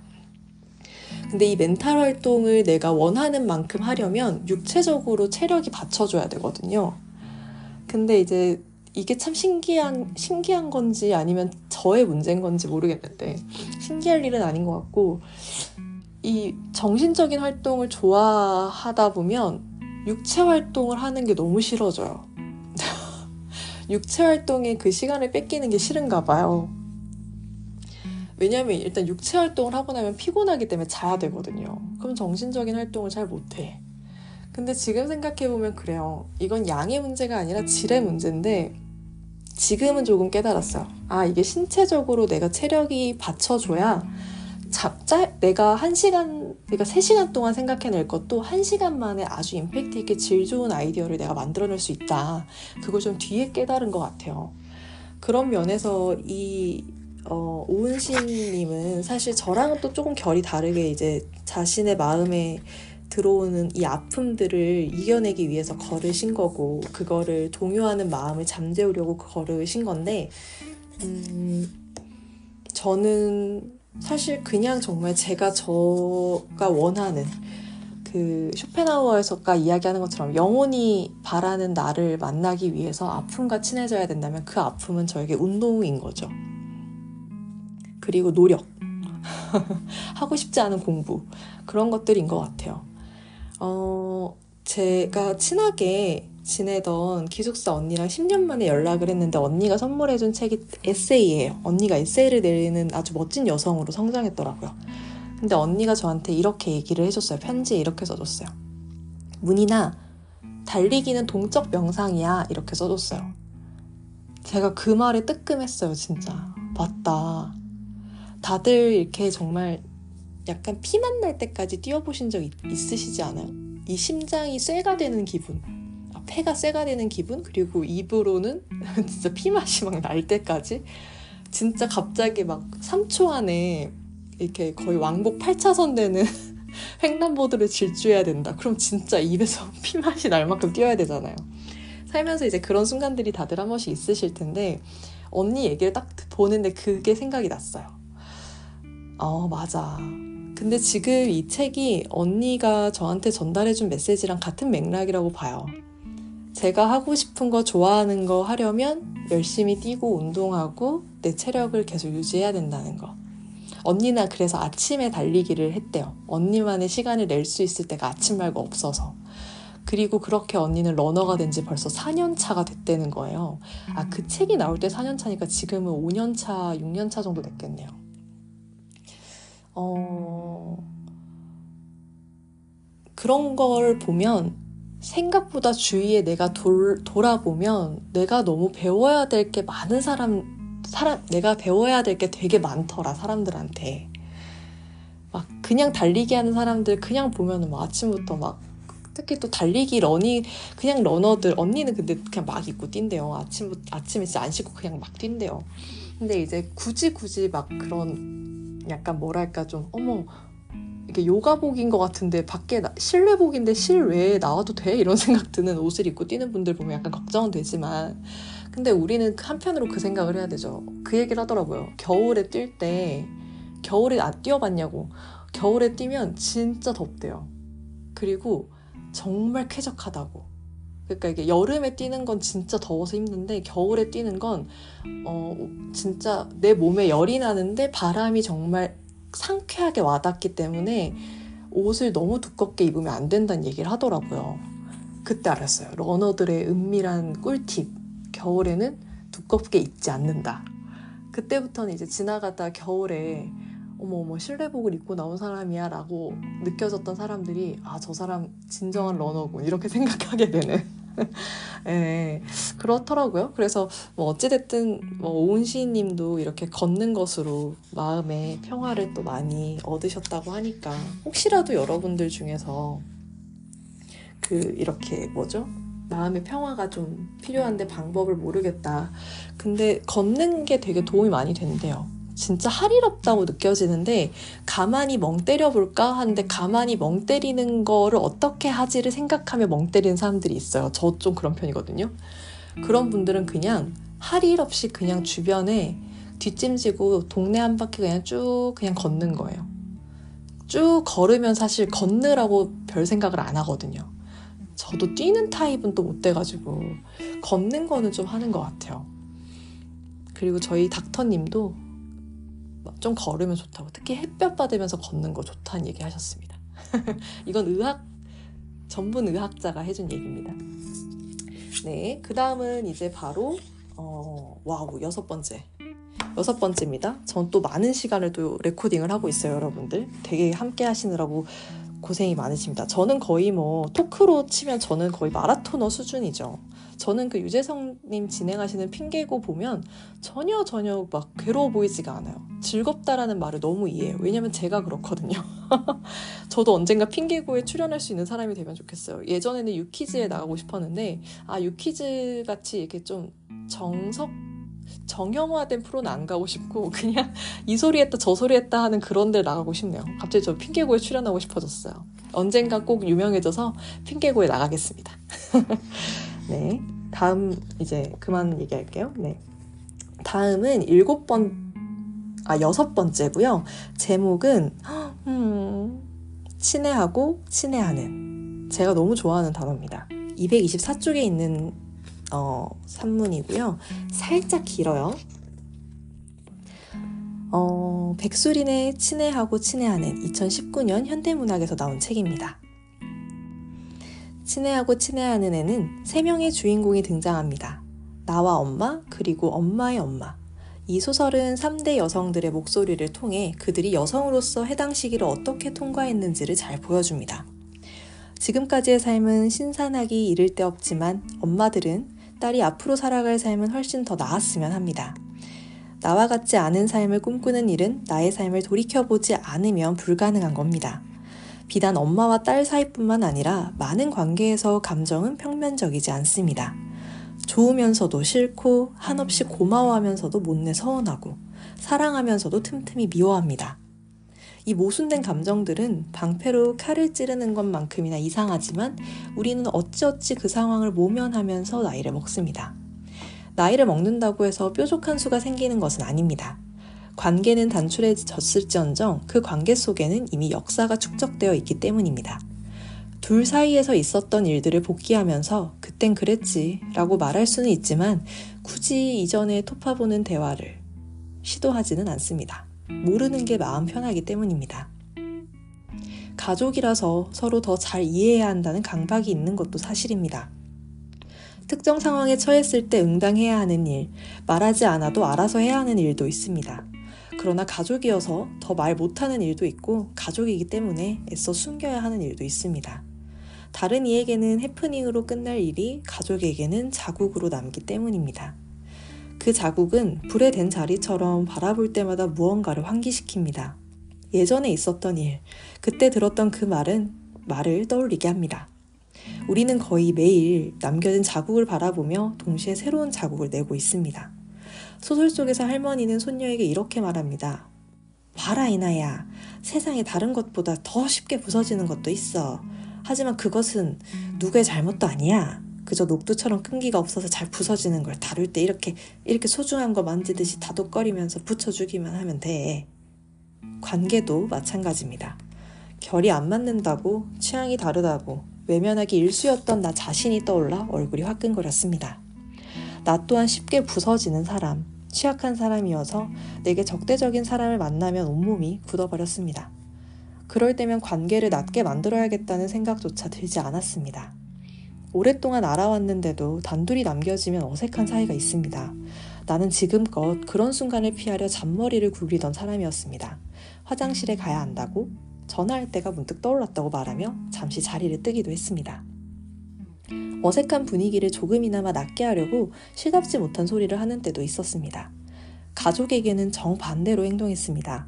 가족이라는 이유로 가감없이 튀어나오는, 튀어나오는 말들 중에 상당수가 실언이었습니다. 이해받으려고만 했지 정작 이해하려고 노력하지는 않았습니다. 녹두전은 번번이 부서졌습니다. 친애한다는 건 친밀히 사랑한다는 겁니다. 친밀히 친밀한 사이, 그러니까 매우 가까운 사이가 되는 일은 상대를 궁금해하는 데서 출발합니다. 친밀함이 친애함으로 가닿기 위해서는 상대를 헤아리는 자세가 필요합니다. 그 사람이 여기까지 오기 위해 어떤 일들을 겪었는지 귀담아 들어야 합니다. 누군가를 친애하기 위해서는 노력이 필요한 것입니다. 이렇게 이렇게 토닥이며 관계를 노릇노릇하게 만들어야 합니다. 이는 서로 좋은 말만 주고받아서는 형성되기 어렵습니다. 상대의 못난 점이나 부족한 점까지 내가 받아들여야 관계는 다음 단계를 맞이할 수 있습니다. 백수리는 소설 제목에 친애하다라는 동사를 두 번 썼습니다. 친애하고와 친애하는 사이에는 다름 아닌 쉼표가 있습니다. 나는 그 쉼표를 오랫동안 바라보았습니다. 사랑하기 위해서, 마침내 친해하기 위해서 들이쉬는 심호흡에 대한 생각, 생각을 합니다. 그것은 참는 태도인가, 이해하기 위한 안간힘인가, 누군가를 친애한다고 말할 때 그 말에는 빽빽한 쉼표가 담겨 있을 겁니다. 내 안의 상대를 아로새기는 작업은 하루 아침에 이루어지지 않습니다. 조만간 고향에 가서 엄마에게 물어봐야겠습니다. 엄마의 인생에 대해 들어둬야겠습니다. 엄마 인생에 촘촘히 난 자국들을 헤아리며 고백해야겠다. 엄마를 친애한다고, 친애하고, 친애한다고. 이때가 저도 가족들하고 이제 떨어져서 자취를 하면서 일을 할 때였기 때문에 유달리 엄마 생각이 진짜 많이 나던 때였어요. 그리고 지금은 1년 정도 엄마 아버지와 살을 부대끼면서 살고 있습니다. 물론 친애합니다. 근데 이때와의 마음은 조금 달라요. 이게 근데 여러분들 약간 그런 거 있어요. 거리라는 게 주는 어, 아련함이 있어요. 그리움이 있고. 그때 저는 가족들을 생각하면 아련하고 그리운 게 되게 커서 음, 가족들을 생각하면은 이제 애틋한 마음이 저 먼저 들었던? 근데 이제 1년을 이제 부딪혀서 살면, 어, 저희 엄마 저한테 얘기하시는 거 되게 곱게 말하지 않으세요. 네가 항상 어디 나가서 오만 방자할까봐 걱정이 된다고 늘 절 걱정하시거든요. 저희 엄마가 또 그리고 굉장히 스나이퍼세요. 저를 저를 유달리 더 저격하는데 특화되셨는데 한 번은 뭐 제가 이제 학술지를 쓰고 이제 막 자랑을 했어요. 엄마, 나 학술지 썼어. 너무 고생하고 써가지고 진짜 뿌듯했거든요. 근데 저희 엄마가, 오, 그러면은 뭐 돈 받니에요. 어쨌든 글을 써서 냈으니까 돈 원고료 같은 거 안 받냐고. 그래서, 에? 아니에요. 엄마, 이거 논문은 계제료라고 내가 오히려 돈을 낸다. 그 학회지에 내가 글을 실는 거라서. 그랬더니 엄마가 저한테, 아, 그래? 이러더니. 근데 어떻게 너는 왜 하는 것마다 다 돈이 안 되냐는 거예요. 제가 들은 얘기 중에서 진짜 웃음 나면서 진짜 맞는 말인데 진짜 와. 그래서 가끔 저는 저희 엄마가 재능이 너무 아까울 때가 있어요. 저희 엄마가 진짜 말을 잘 하시거든요. 말빨이 엄청나세요. 제가 이렇게 이야기할 수 있는 건 유전자가 다 엄마한테서 온 거거든요.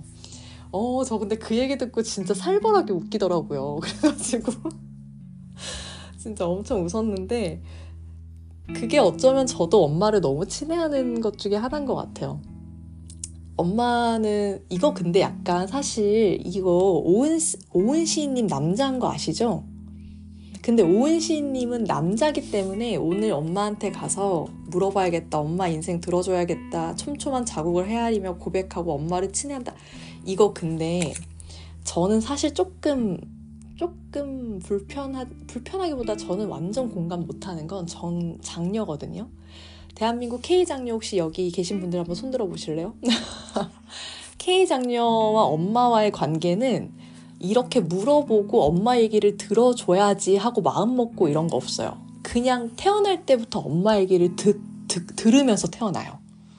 그러니까 이 백수린의 소설에 등장하는 엄마, 그러니까 여성 세 명의 목소리라고 하잖아요. 어, 다행히 이제 저는 세대가 조금 더 후대, 후대라서 그런가 할머니를 모시고 저희 집에 있진 않았지만 저는 적어도 엄마의 삶에 대한 이야기를 순간순간에 굉장히 많이 듣죠. 저희 엄마는 그날그날 있었던 일을 다 얘기하시고 지금도 돌봄을 다녀오시면 돌봄 다녀오면서 있었던 일을 다 얘기를 하세요, 저한테.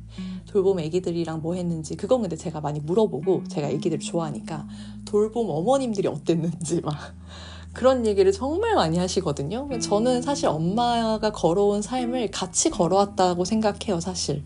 제 삶도 걸으면서 엄마 삶도. 근데 저만 그럴까? 아니요, 저는 우리나라 K 장녀들은 엄마랑 다 그렇게 관계를 지낸다고 생각해요. 예. 네. 근데 이제 그 요즘은 아들 하나 딸 하나 있는 집도 많으니까 근데 무조건 first로 태어난 딸이어야 돼요. 집에 한 아들 하나 딸 하나 있는 집에 차녀 그러니까 아들 하나 딸 하나 있어도 그 집엔 장녀죠. 딸이 하나니까. 근데 그냥 진짜 K 장녀요. 이게 정말 그녀들이 말을 안 하고 있는 거예요. 진짜 건드리지 말아야 될 때 뭐 이런 거 SNS에 돌아다니잖아요. 근데 물론 저는 그렇게까지 사리 분별을 못 하진 않은데 근데 K 장녀들을 잘못 본 거예요. K 장녀들은 굉장히 사리 분별을 잘하기 때문에 조금 무서울 수는 있습니다만 뭐 그렇게 남을 해하거나 그러지 않아요. 근데 어, 엄마와의 관계는 친애라고 하는 이 단어로만 표현할 수 없을 만큼 굉장히 복잡하고, 물론 여기서도 쓰셨지만, 좋고 싫고 고맙고 서운하고 사랑하고 밉고. 근데 이게 그냥 단순히 싫고 서운하고 밉고는 좀 예쁘게 말한 것 같아요. 저는 그 이상의 감정도 엄마하고 정말 많이 느꼈기 때문에, 진짜 최근에는 사주를 궁합을 이렇게 어플로 볼 수 있잖아요. 넣어봤어요. 근데 저랑 엄마랑 저랑 아버지랑 엄마랑 아버지랑 넣었는데 저랑 엄마랑 궁합 점수가 제일 안 좋았어요. 그래가지고 거기서 뭐라고 나왔냐면 말 한마디로 돌아올 수 없는 강을 건너는 사이라고 적혀 있어서 저희 아버지가 엄청 웃었어요. 왜냐면 그날이 마침 강을 건널 뻔한 날이었거든요. 그래가지고 저희 엄마도 부글부글 끓다가 그 점괘를 딱 듣자마자 약간 하면서 이제 넘어가셨는데 진짜 좀 위태위태해요 사실은. 근데 위태위태한 만큼 진짜 서로가 없으면 안 될 만큼 사실 지금도 얘기하다가 엄마 생각을 하면 눈물이 나는 게 또 엄마와 저의 관계긴 해요. 그래서 진짜 이게 너무 변, 약간 뭐랄까, 약간 또라이 같죠, 저. 지금 막 웃으면서 얘기하다가, 그러다가도 엄마 생각하면 눈물이 나는 게 이제 딸들인 것 같다. 그래서 친애하는다는 말, 친애한다는 말보다 훨씬 더 농도가 짙어야 돼요. 그리고 훨씬 더 세야 된다고 생각해요.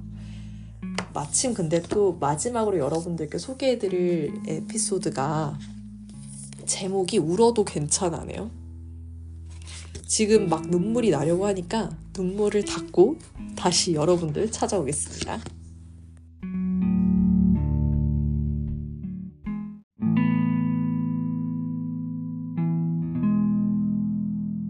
어, 드디어 여덟 번째 에피소드에 왔습니다. 인덱스를 제가 이렇게 많이 한 줄 몰랐어요. 아, 여덟 번째? 아, 일곱 번째요. 네, 일곱 번째. 저 이제 개수도 못 세릴 정도로 정신이 없네요, 이제. 이렇게 길게 제가 말을 하다니. 아, 참. 얼른 마지막 이야기. 근데 마지막 제목으로 좋은 것 같아요. 저 좀 일부러 이렇게 고른 건 아니지만 어, 한번 읽어드릴게요. 제목은 울어도 괜찮아. 248쪽에 있는 내용입니다. 한 아이가 뛰다가 넘어졌, 넘어졌다. 쿵 소리가 들렸다. 반사적으로 달려가 아이를 일으켰다. 아이의 손바닥에서 피가 흐르고 있었다. 아이와 눈이 마주쳤다. 괜찮아? 괜찮아? 괜찮으냐고 묻는 건지 괜찮다고 위로하는 건지 나도 모르게 말을 쏟아냈다. 아이의 두 눈에 그렁그렁 눈물이 차올라 있었다. 금방이라도 쏟아질 것 같았다. 뒤편에서 갑자기 울지 마! 라는 말이 들려왔다. 날카로운 음성이었다. 뒤를 돌아보니 아이의 아버지처럼 보이는 사람이 이쪽을 향해 성큼성큼 걸어오고 있었다. 아이는 눈을 감았다. 감은 양쪽 눈에서 눈물이 흘러내렸다. 아이는 소매를 들어 눈을 훔쳤다. 울긴 했지만 울었다는 사실을 들키지 않으려고 했다. 집에 돌아오는 길에 이런 생각이 들었다. 아이는 울지 않은 것이 아니라 울지 못한 거 아닐까. 아무도 없을 때 남몰래 더 크게 울지는 않을까. 제때 울지 못한 울음은 언젠가 다시 본물처럼 터져 나온다. 그때 흐르는 눈물은 누구도 어찌하지 못한다. 그 눈물 속에는 억울함과 섭섭함, 울지 못하게 만든 대상이나 상황에 대한 분노가 섞여 있기 때문이다. 문득 어릴 때 들었던 날선 말들이 떠올랐다.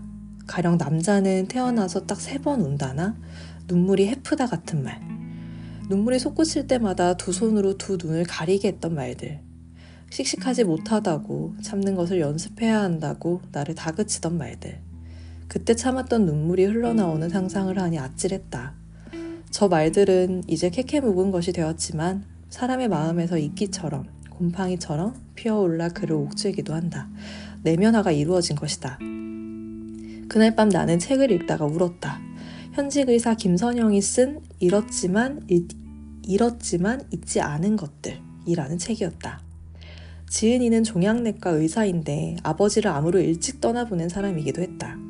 공교롭게 그가 근무하는 병원이 작년에 아버지가 항암 치료를 받은 병원이어서 첫 장을 읽을 때부터 목구멍으로 침을 삼켜야만 했다. 사실을 말하면서도 희망을 주는 일을 동시에 수행해야 하는 의사의 고단함을 엿볼 수 있는 책이었다. 책에서 내 마음을 꿈틀거리게 만들었던 문장을 옮긴다. 단단하면서도 겸손한 저 문장들로 인해 나는 큰 위로를 받았다. 눈물이 흘러 나올 때마다 불끈 주먹을 쥐게 만들었다. 주먹 안에는 울지 마 라는 타인의 목소리가 아니라, 울지 않을래 라는 내 목소리가 새겨 있었다. 울지 못하게 만드는 외부 기제가 아니라 울지 않기로 마음먹은 나 자신이 담겨 있었다. 병원에서 슬픔을 공부할 기회는 언제나 있지만 그것을 일상에서 건져 올리기는 쉽지 않습니다. 이것부터 시작하자. 죽음을 안다고 함부로 말하지 않는 것. 타인의 슬픔의 깊이는 내가 이해할 수 있는 언저리 넘어 저 심연에 있음을 인정하는 것. 그리고 그것을 존중하는 것. 누군가가 슬플 때 어설픈 위로를 던지기보다 그 슬픔을 헤아려 보는 자세가 소중하다. 어떤 이에게는 아무렇, 아무렇지도 않은 일이 다른 어떤 이에게는 일상을 유지할 수 없을 만큼 큰 슬픔일 수도 있다. 울지 마. 라는 말에 대해 생각한다. 어느 때는 위로가 되고, 어느 때는 폭력이 되는 말. 누군가를 성장시키기도 하고, 그 자리에 영영 붙박아 두기도 하는 말. 한없이 다정하면서도 더없이 편리한 울지 마라는 말. 실은 많은 말이 양날을 지니고 있다. 슬픔을 다스리기 위해 했던 말이 슬픔을 더욱 부풀리기도 하고 참아왔던 울음 기폭제의 역할을 하기도 한다. 울지 마 라는 말보다 울어도 괜찮아 라는 말이 필요할 때가 있다. 아빠와 함께 거닐던 산책로를 혼자 걷다 눈물이 왈칵 쏟아진 날이 있었다. 한 발짝 한 발짝 걸을 때마다 눈물이 뚝뚝 떨어졌다.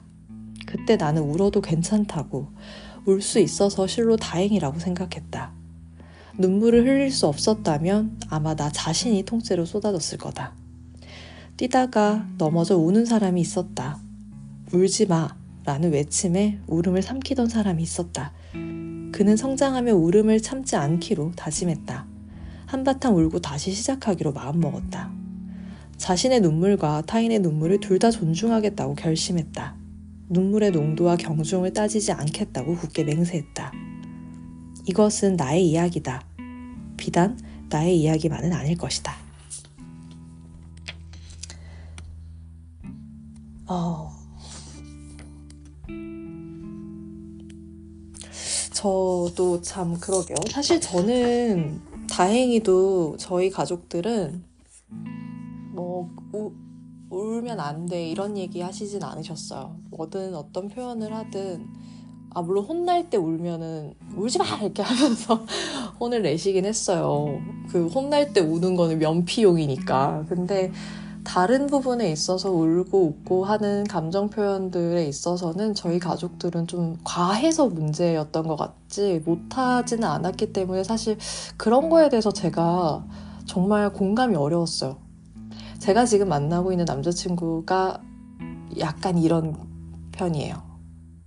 근데 제가 생각하는 거 이상으로 표현 자체가 정말 힘든 사람이구나를 이제 여실히 깨닫는 중이고 얼마 전에도 그런 얘기를 나눴었어요. 저는 표현을 많이 하는 사람이다 보니 그만큼 표현을 받고 싶어 하는 사람이거든요. 그럼 당연히 늘 모자르죠. 부족하고. 근데 그 사람이 노력을 하는데 느껴져요. 노력하는 게. 근데도 이게 한 번씩 저도 모르게 바치는 날이 있는 거예요. 유달리 힘들었던 날들. 근데 이제 그런 얘기를 하다가 사실 그날 저 엄청 울었는데 유달리 제가 마음이 너무 힘들던 날이었어요. 그래서 정말 남자친구한테 애정을 엄청 갈구했던 날이었던 것 같아요. 그러다 모르게 제가 이렇게 말을 해요.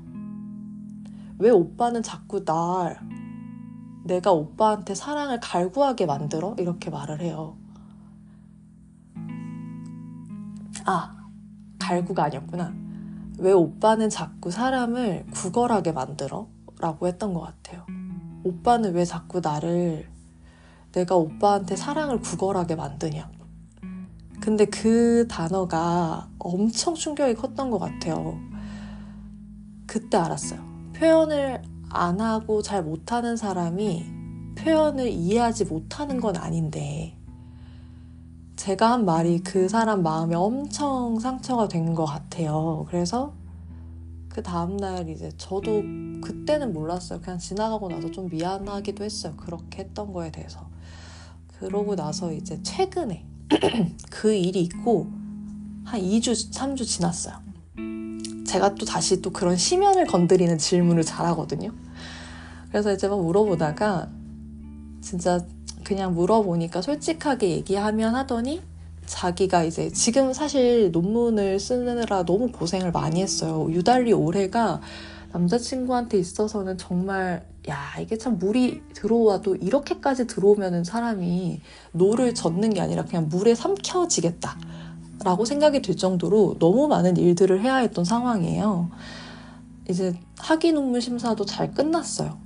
근데 이제 또 논문이라는 게 심사 끝나면은 끝 이게 아니라 수정을 해서 다시 제출을 하고 그 과정에서 또 행정 처리가 있고 되게 복잡해요. 그래서 되게 정신없는데 그 얘기를 저한테 하는 거예요. 이제 지, 어, 며칠 전이에요, 저한테.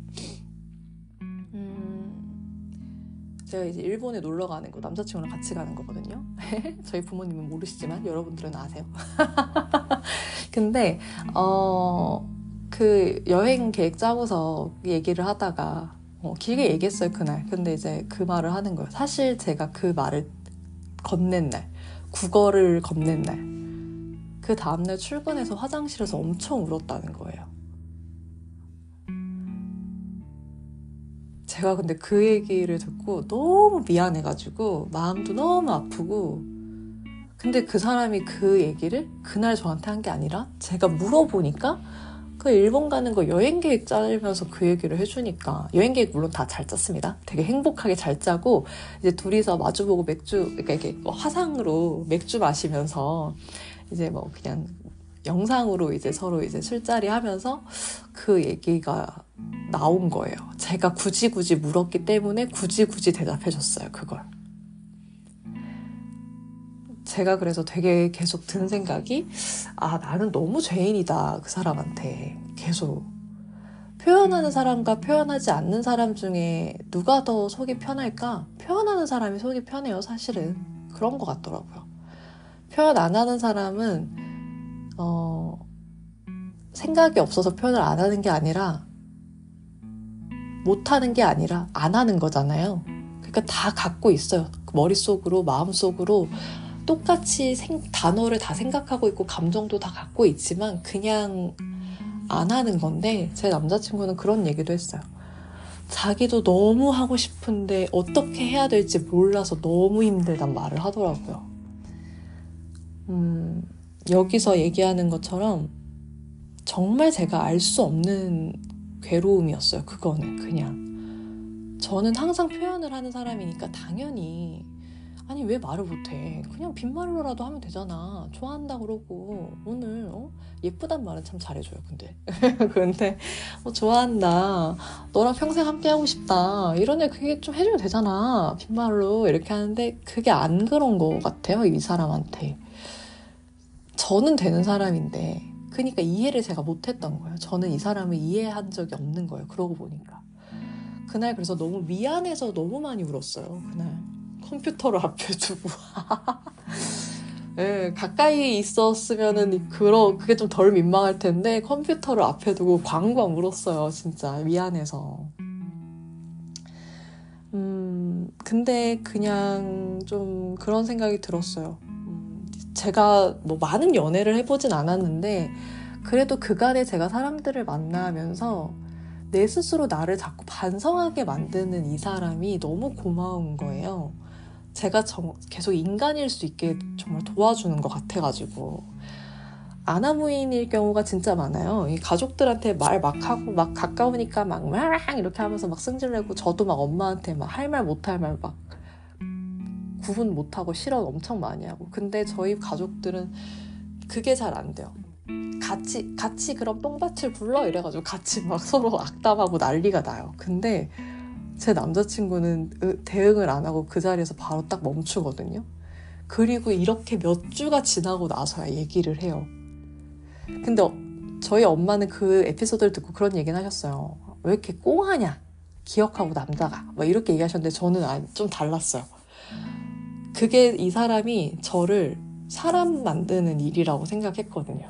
그리고 저도 그런 표현이 이 사람한테 정말 미안함을 표현할 수 있는 기회라고 생각하기도 했고, 저는 성격이 급하고 막 좀 참을성이 없어요. 그래가지고 싸우게 되는 상황이 생겨도 그 자리에서 막 다다다다 막 계속 옆에 들러붙어가지고 그래서 뭐 어쩌라고? 그런데 뭐 얘기해봐! 막 이러면서 막 옆에서 진짜 아우 진짜 우리 진짜 한 대 주워 받고 싶게 굴어요. 저 제가 봐도 제가 좀 그런 편이에요. 근데 그런 순간들을 늘 안 만들어요 그러니까 이 사람은 제가 최소한의 사람일 수 있는 인격을 잡아주는 거죠 그러니까 고마 고마 고마운 것 같아요 물론 속에 천불나지만 그렇다고 그 사람인데 저한테도 속에 천불나지 않는 일이 있겠어요. 똑같이 천불나지. 근데 저를 정말 많이 배려해주고 있구나를 이제 그런 상황에서 전 좀 많이 느끼는 편인데요. 그런 점에서 사실 울어도 괜찮다. 그런 얘기. 그리고 저는 그 우는 친구를 보고 기꺼이 같이 우는 사람, 우는 편이에요, 저는. 앞에서 누가 울면 같이 우는 사람이에요, 저는. 그리고 요즘 들어서 정말 제가 최근에도 그 쇼펜하우어 얘기하면서 그랬지만 감히 내가 이해할 수 있다라고 함부로 말하지 말자. 슬픔도 그렇고 어떤 상황도 그렇고 그리고 그거 자체를 존중하는 거 그냥 맞다. 그건 그게 맞다. 라는 생각을 계속 하게 됩니다. 마지막 이야기는 꽤 좀 담담하게 제가 잘 마무리한 건가 그런 생각이 조금 들기는 하는데요.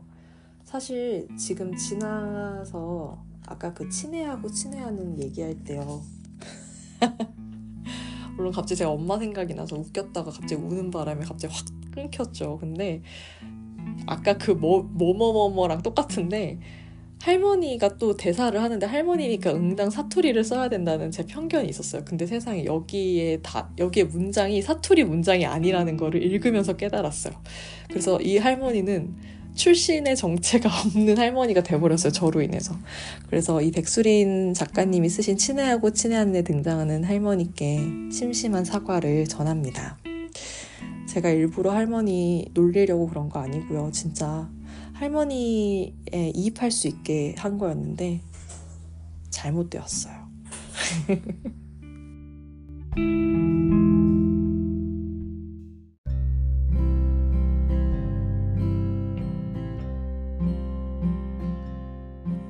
네, 이렇게 아주 장장 긴 시간 동안 7개의 인덱스를 여러분들께 다 읽어드리면서 또 제 수다까지 함께 떠들었습니다. 뭐, 정말 대단한 분이신 것 같아요. 오은 작가님은 시도 참 좋다고 들었는데, 그냥 메모하신, 하면서 썼던 단상집이라는데, 어떻게 이렇게 단상을 하실 수 있을까요? 문인의 단상은 아무것도 아니네요. 그냥 음, 여러분들 혹시 만약에 누군가에게 선물을 좀 따뜻한 선물 하시고 싶다면 개인적으로 정말 이 책 추천드려요. 저도 이 책 선물 받고 그 선생님께 진짜 많이 감사를 느꼈어요. 엄청 마음이 따뜻해지고 제 속도 많이 들여다볼 수 있었던 시간이었거든요. 어, 여러분들께 쇼펜하우어의 두 번째 버전으로 어, 다독임이라고 하는 책을 소개해 드렸는데 하지만 우리 인생 정신 똑바로 차리고 살아야 한다는 거 자기 연민 절대 도움되는 거 없다는 거 네, 정신 똑바로 차리고 사는 걸로 딱 마음 먹고 저도 일본 잘 다녀오고 나서 여러분들께 이제는 진짜 좀 다시 미술사 콘텐츠로 돌아오겠습니다. 회귀하겠습니다.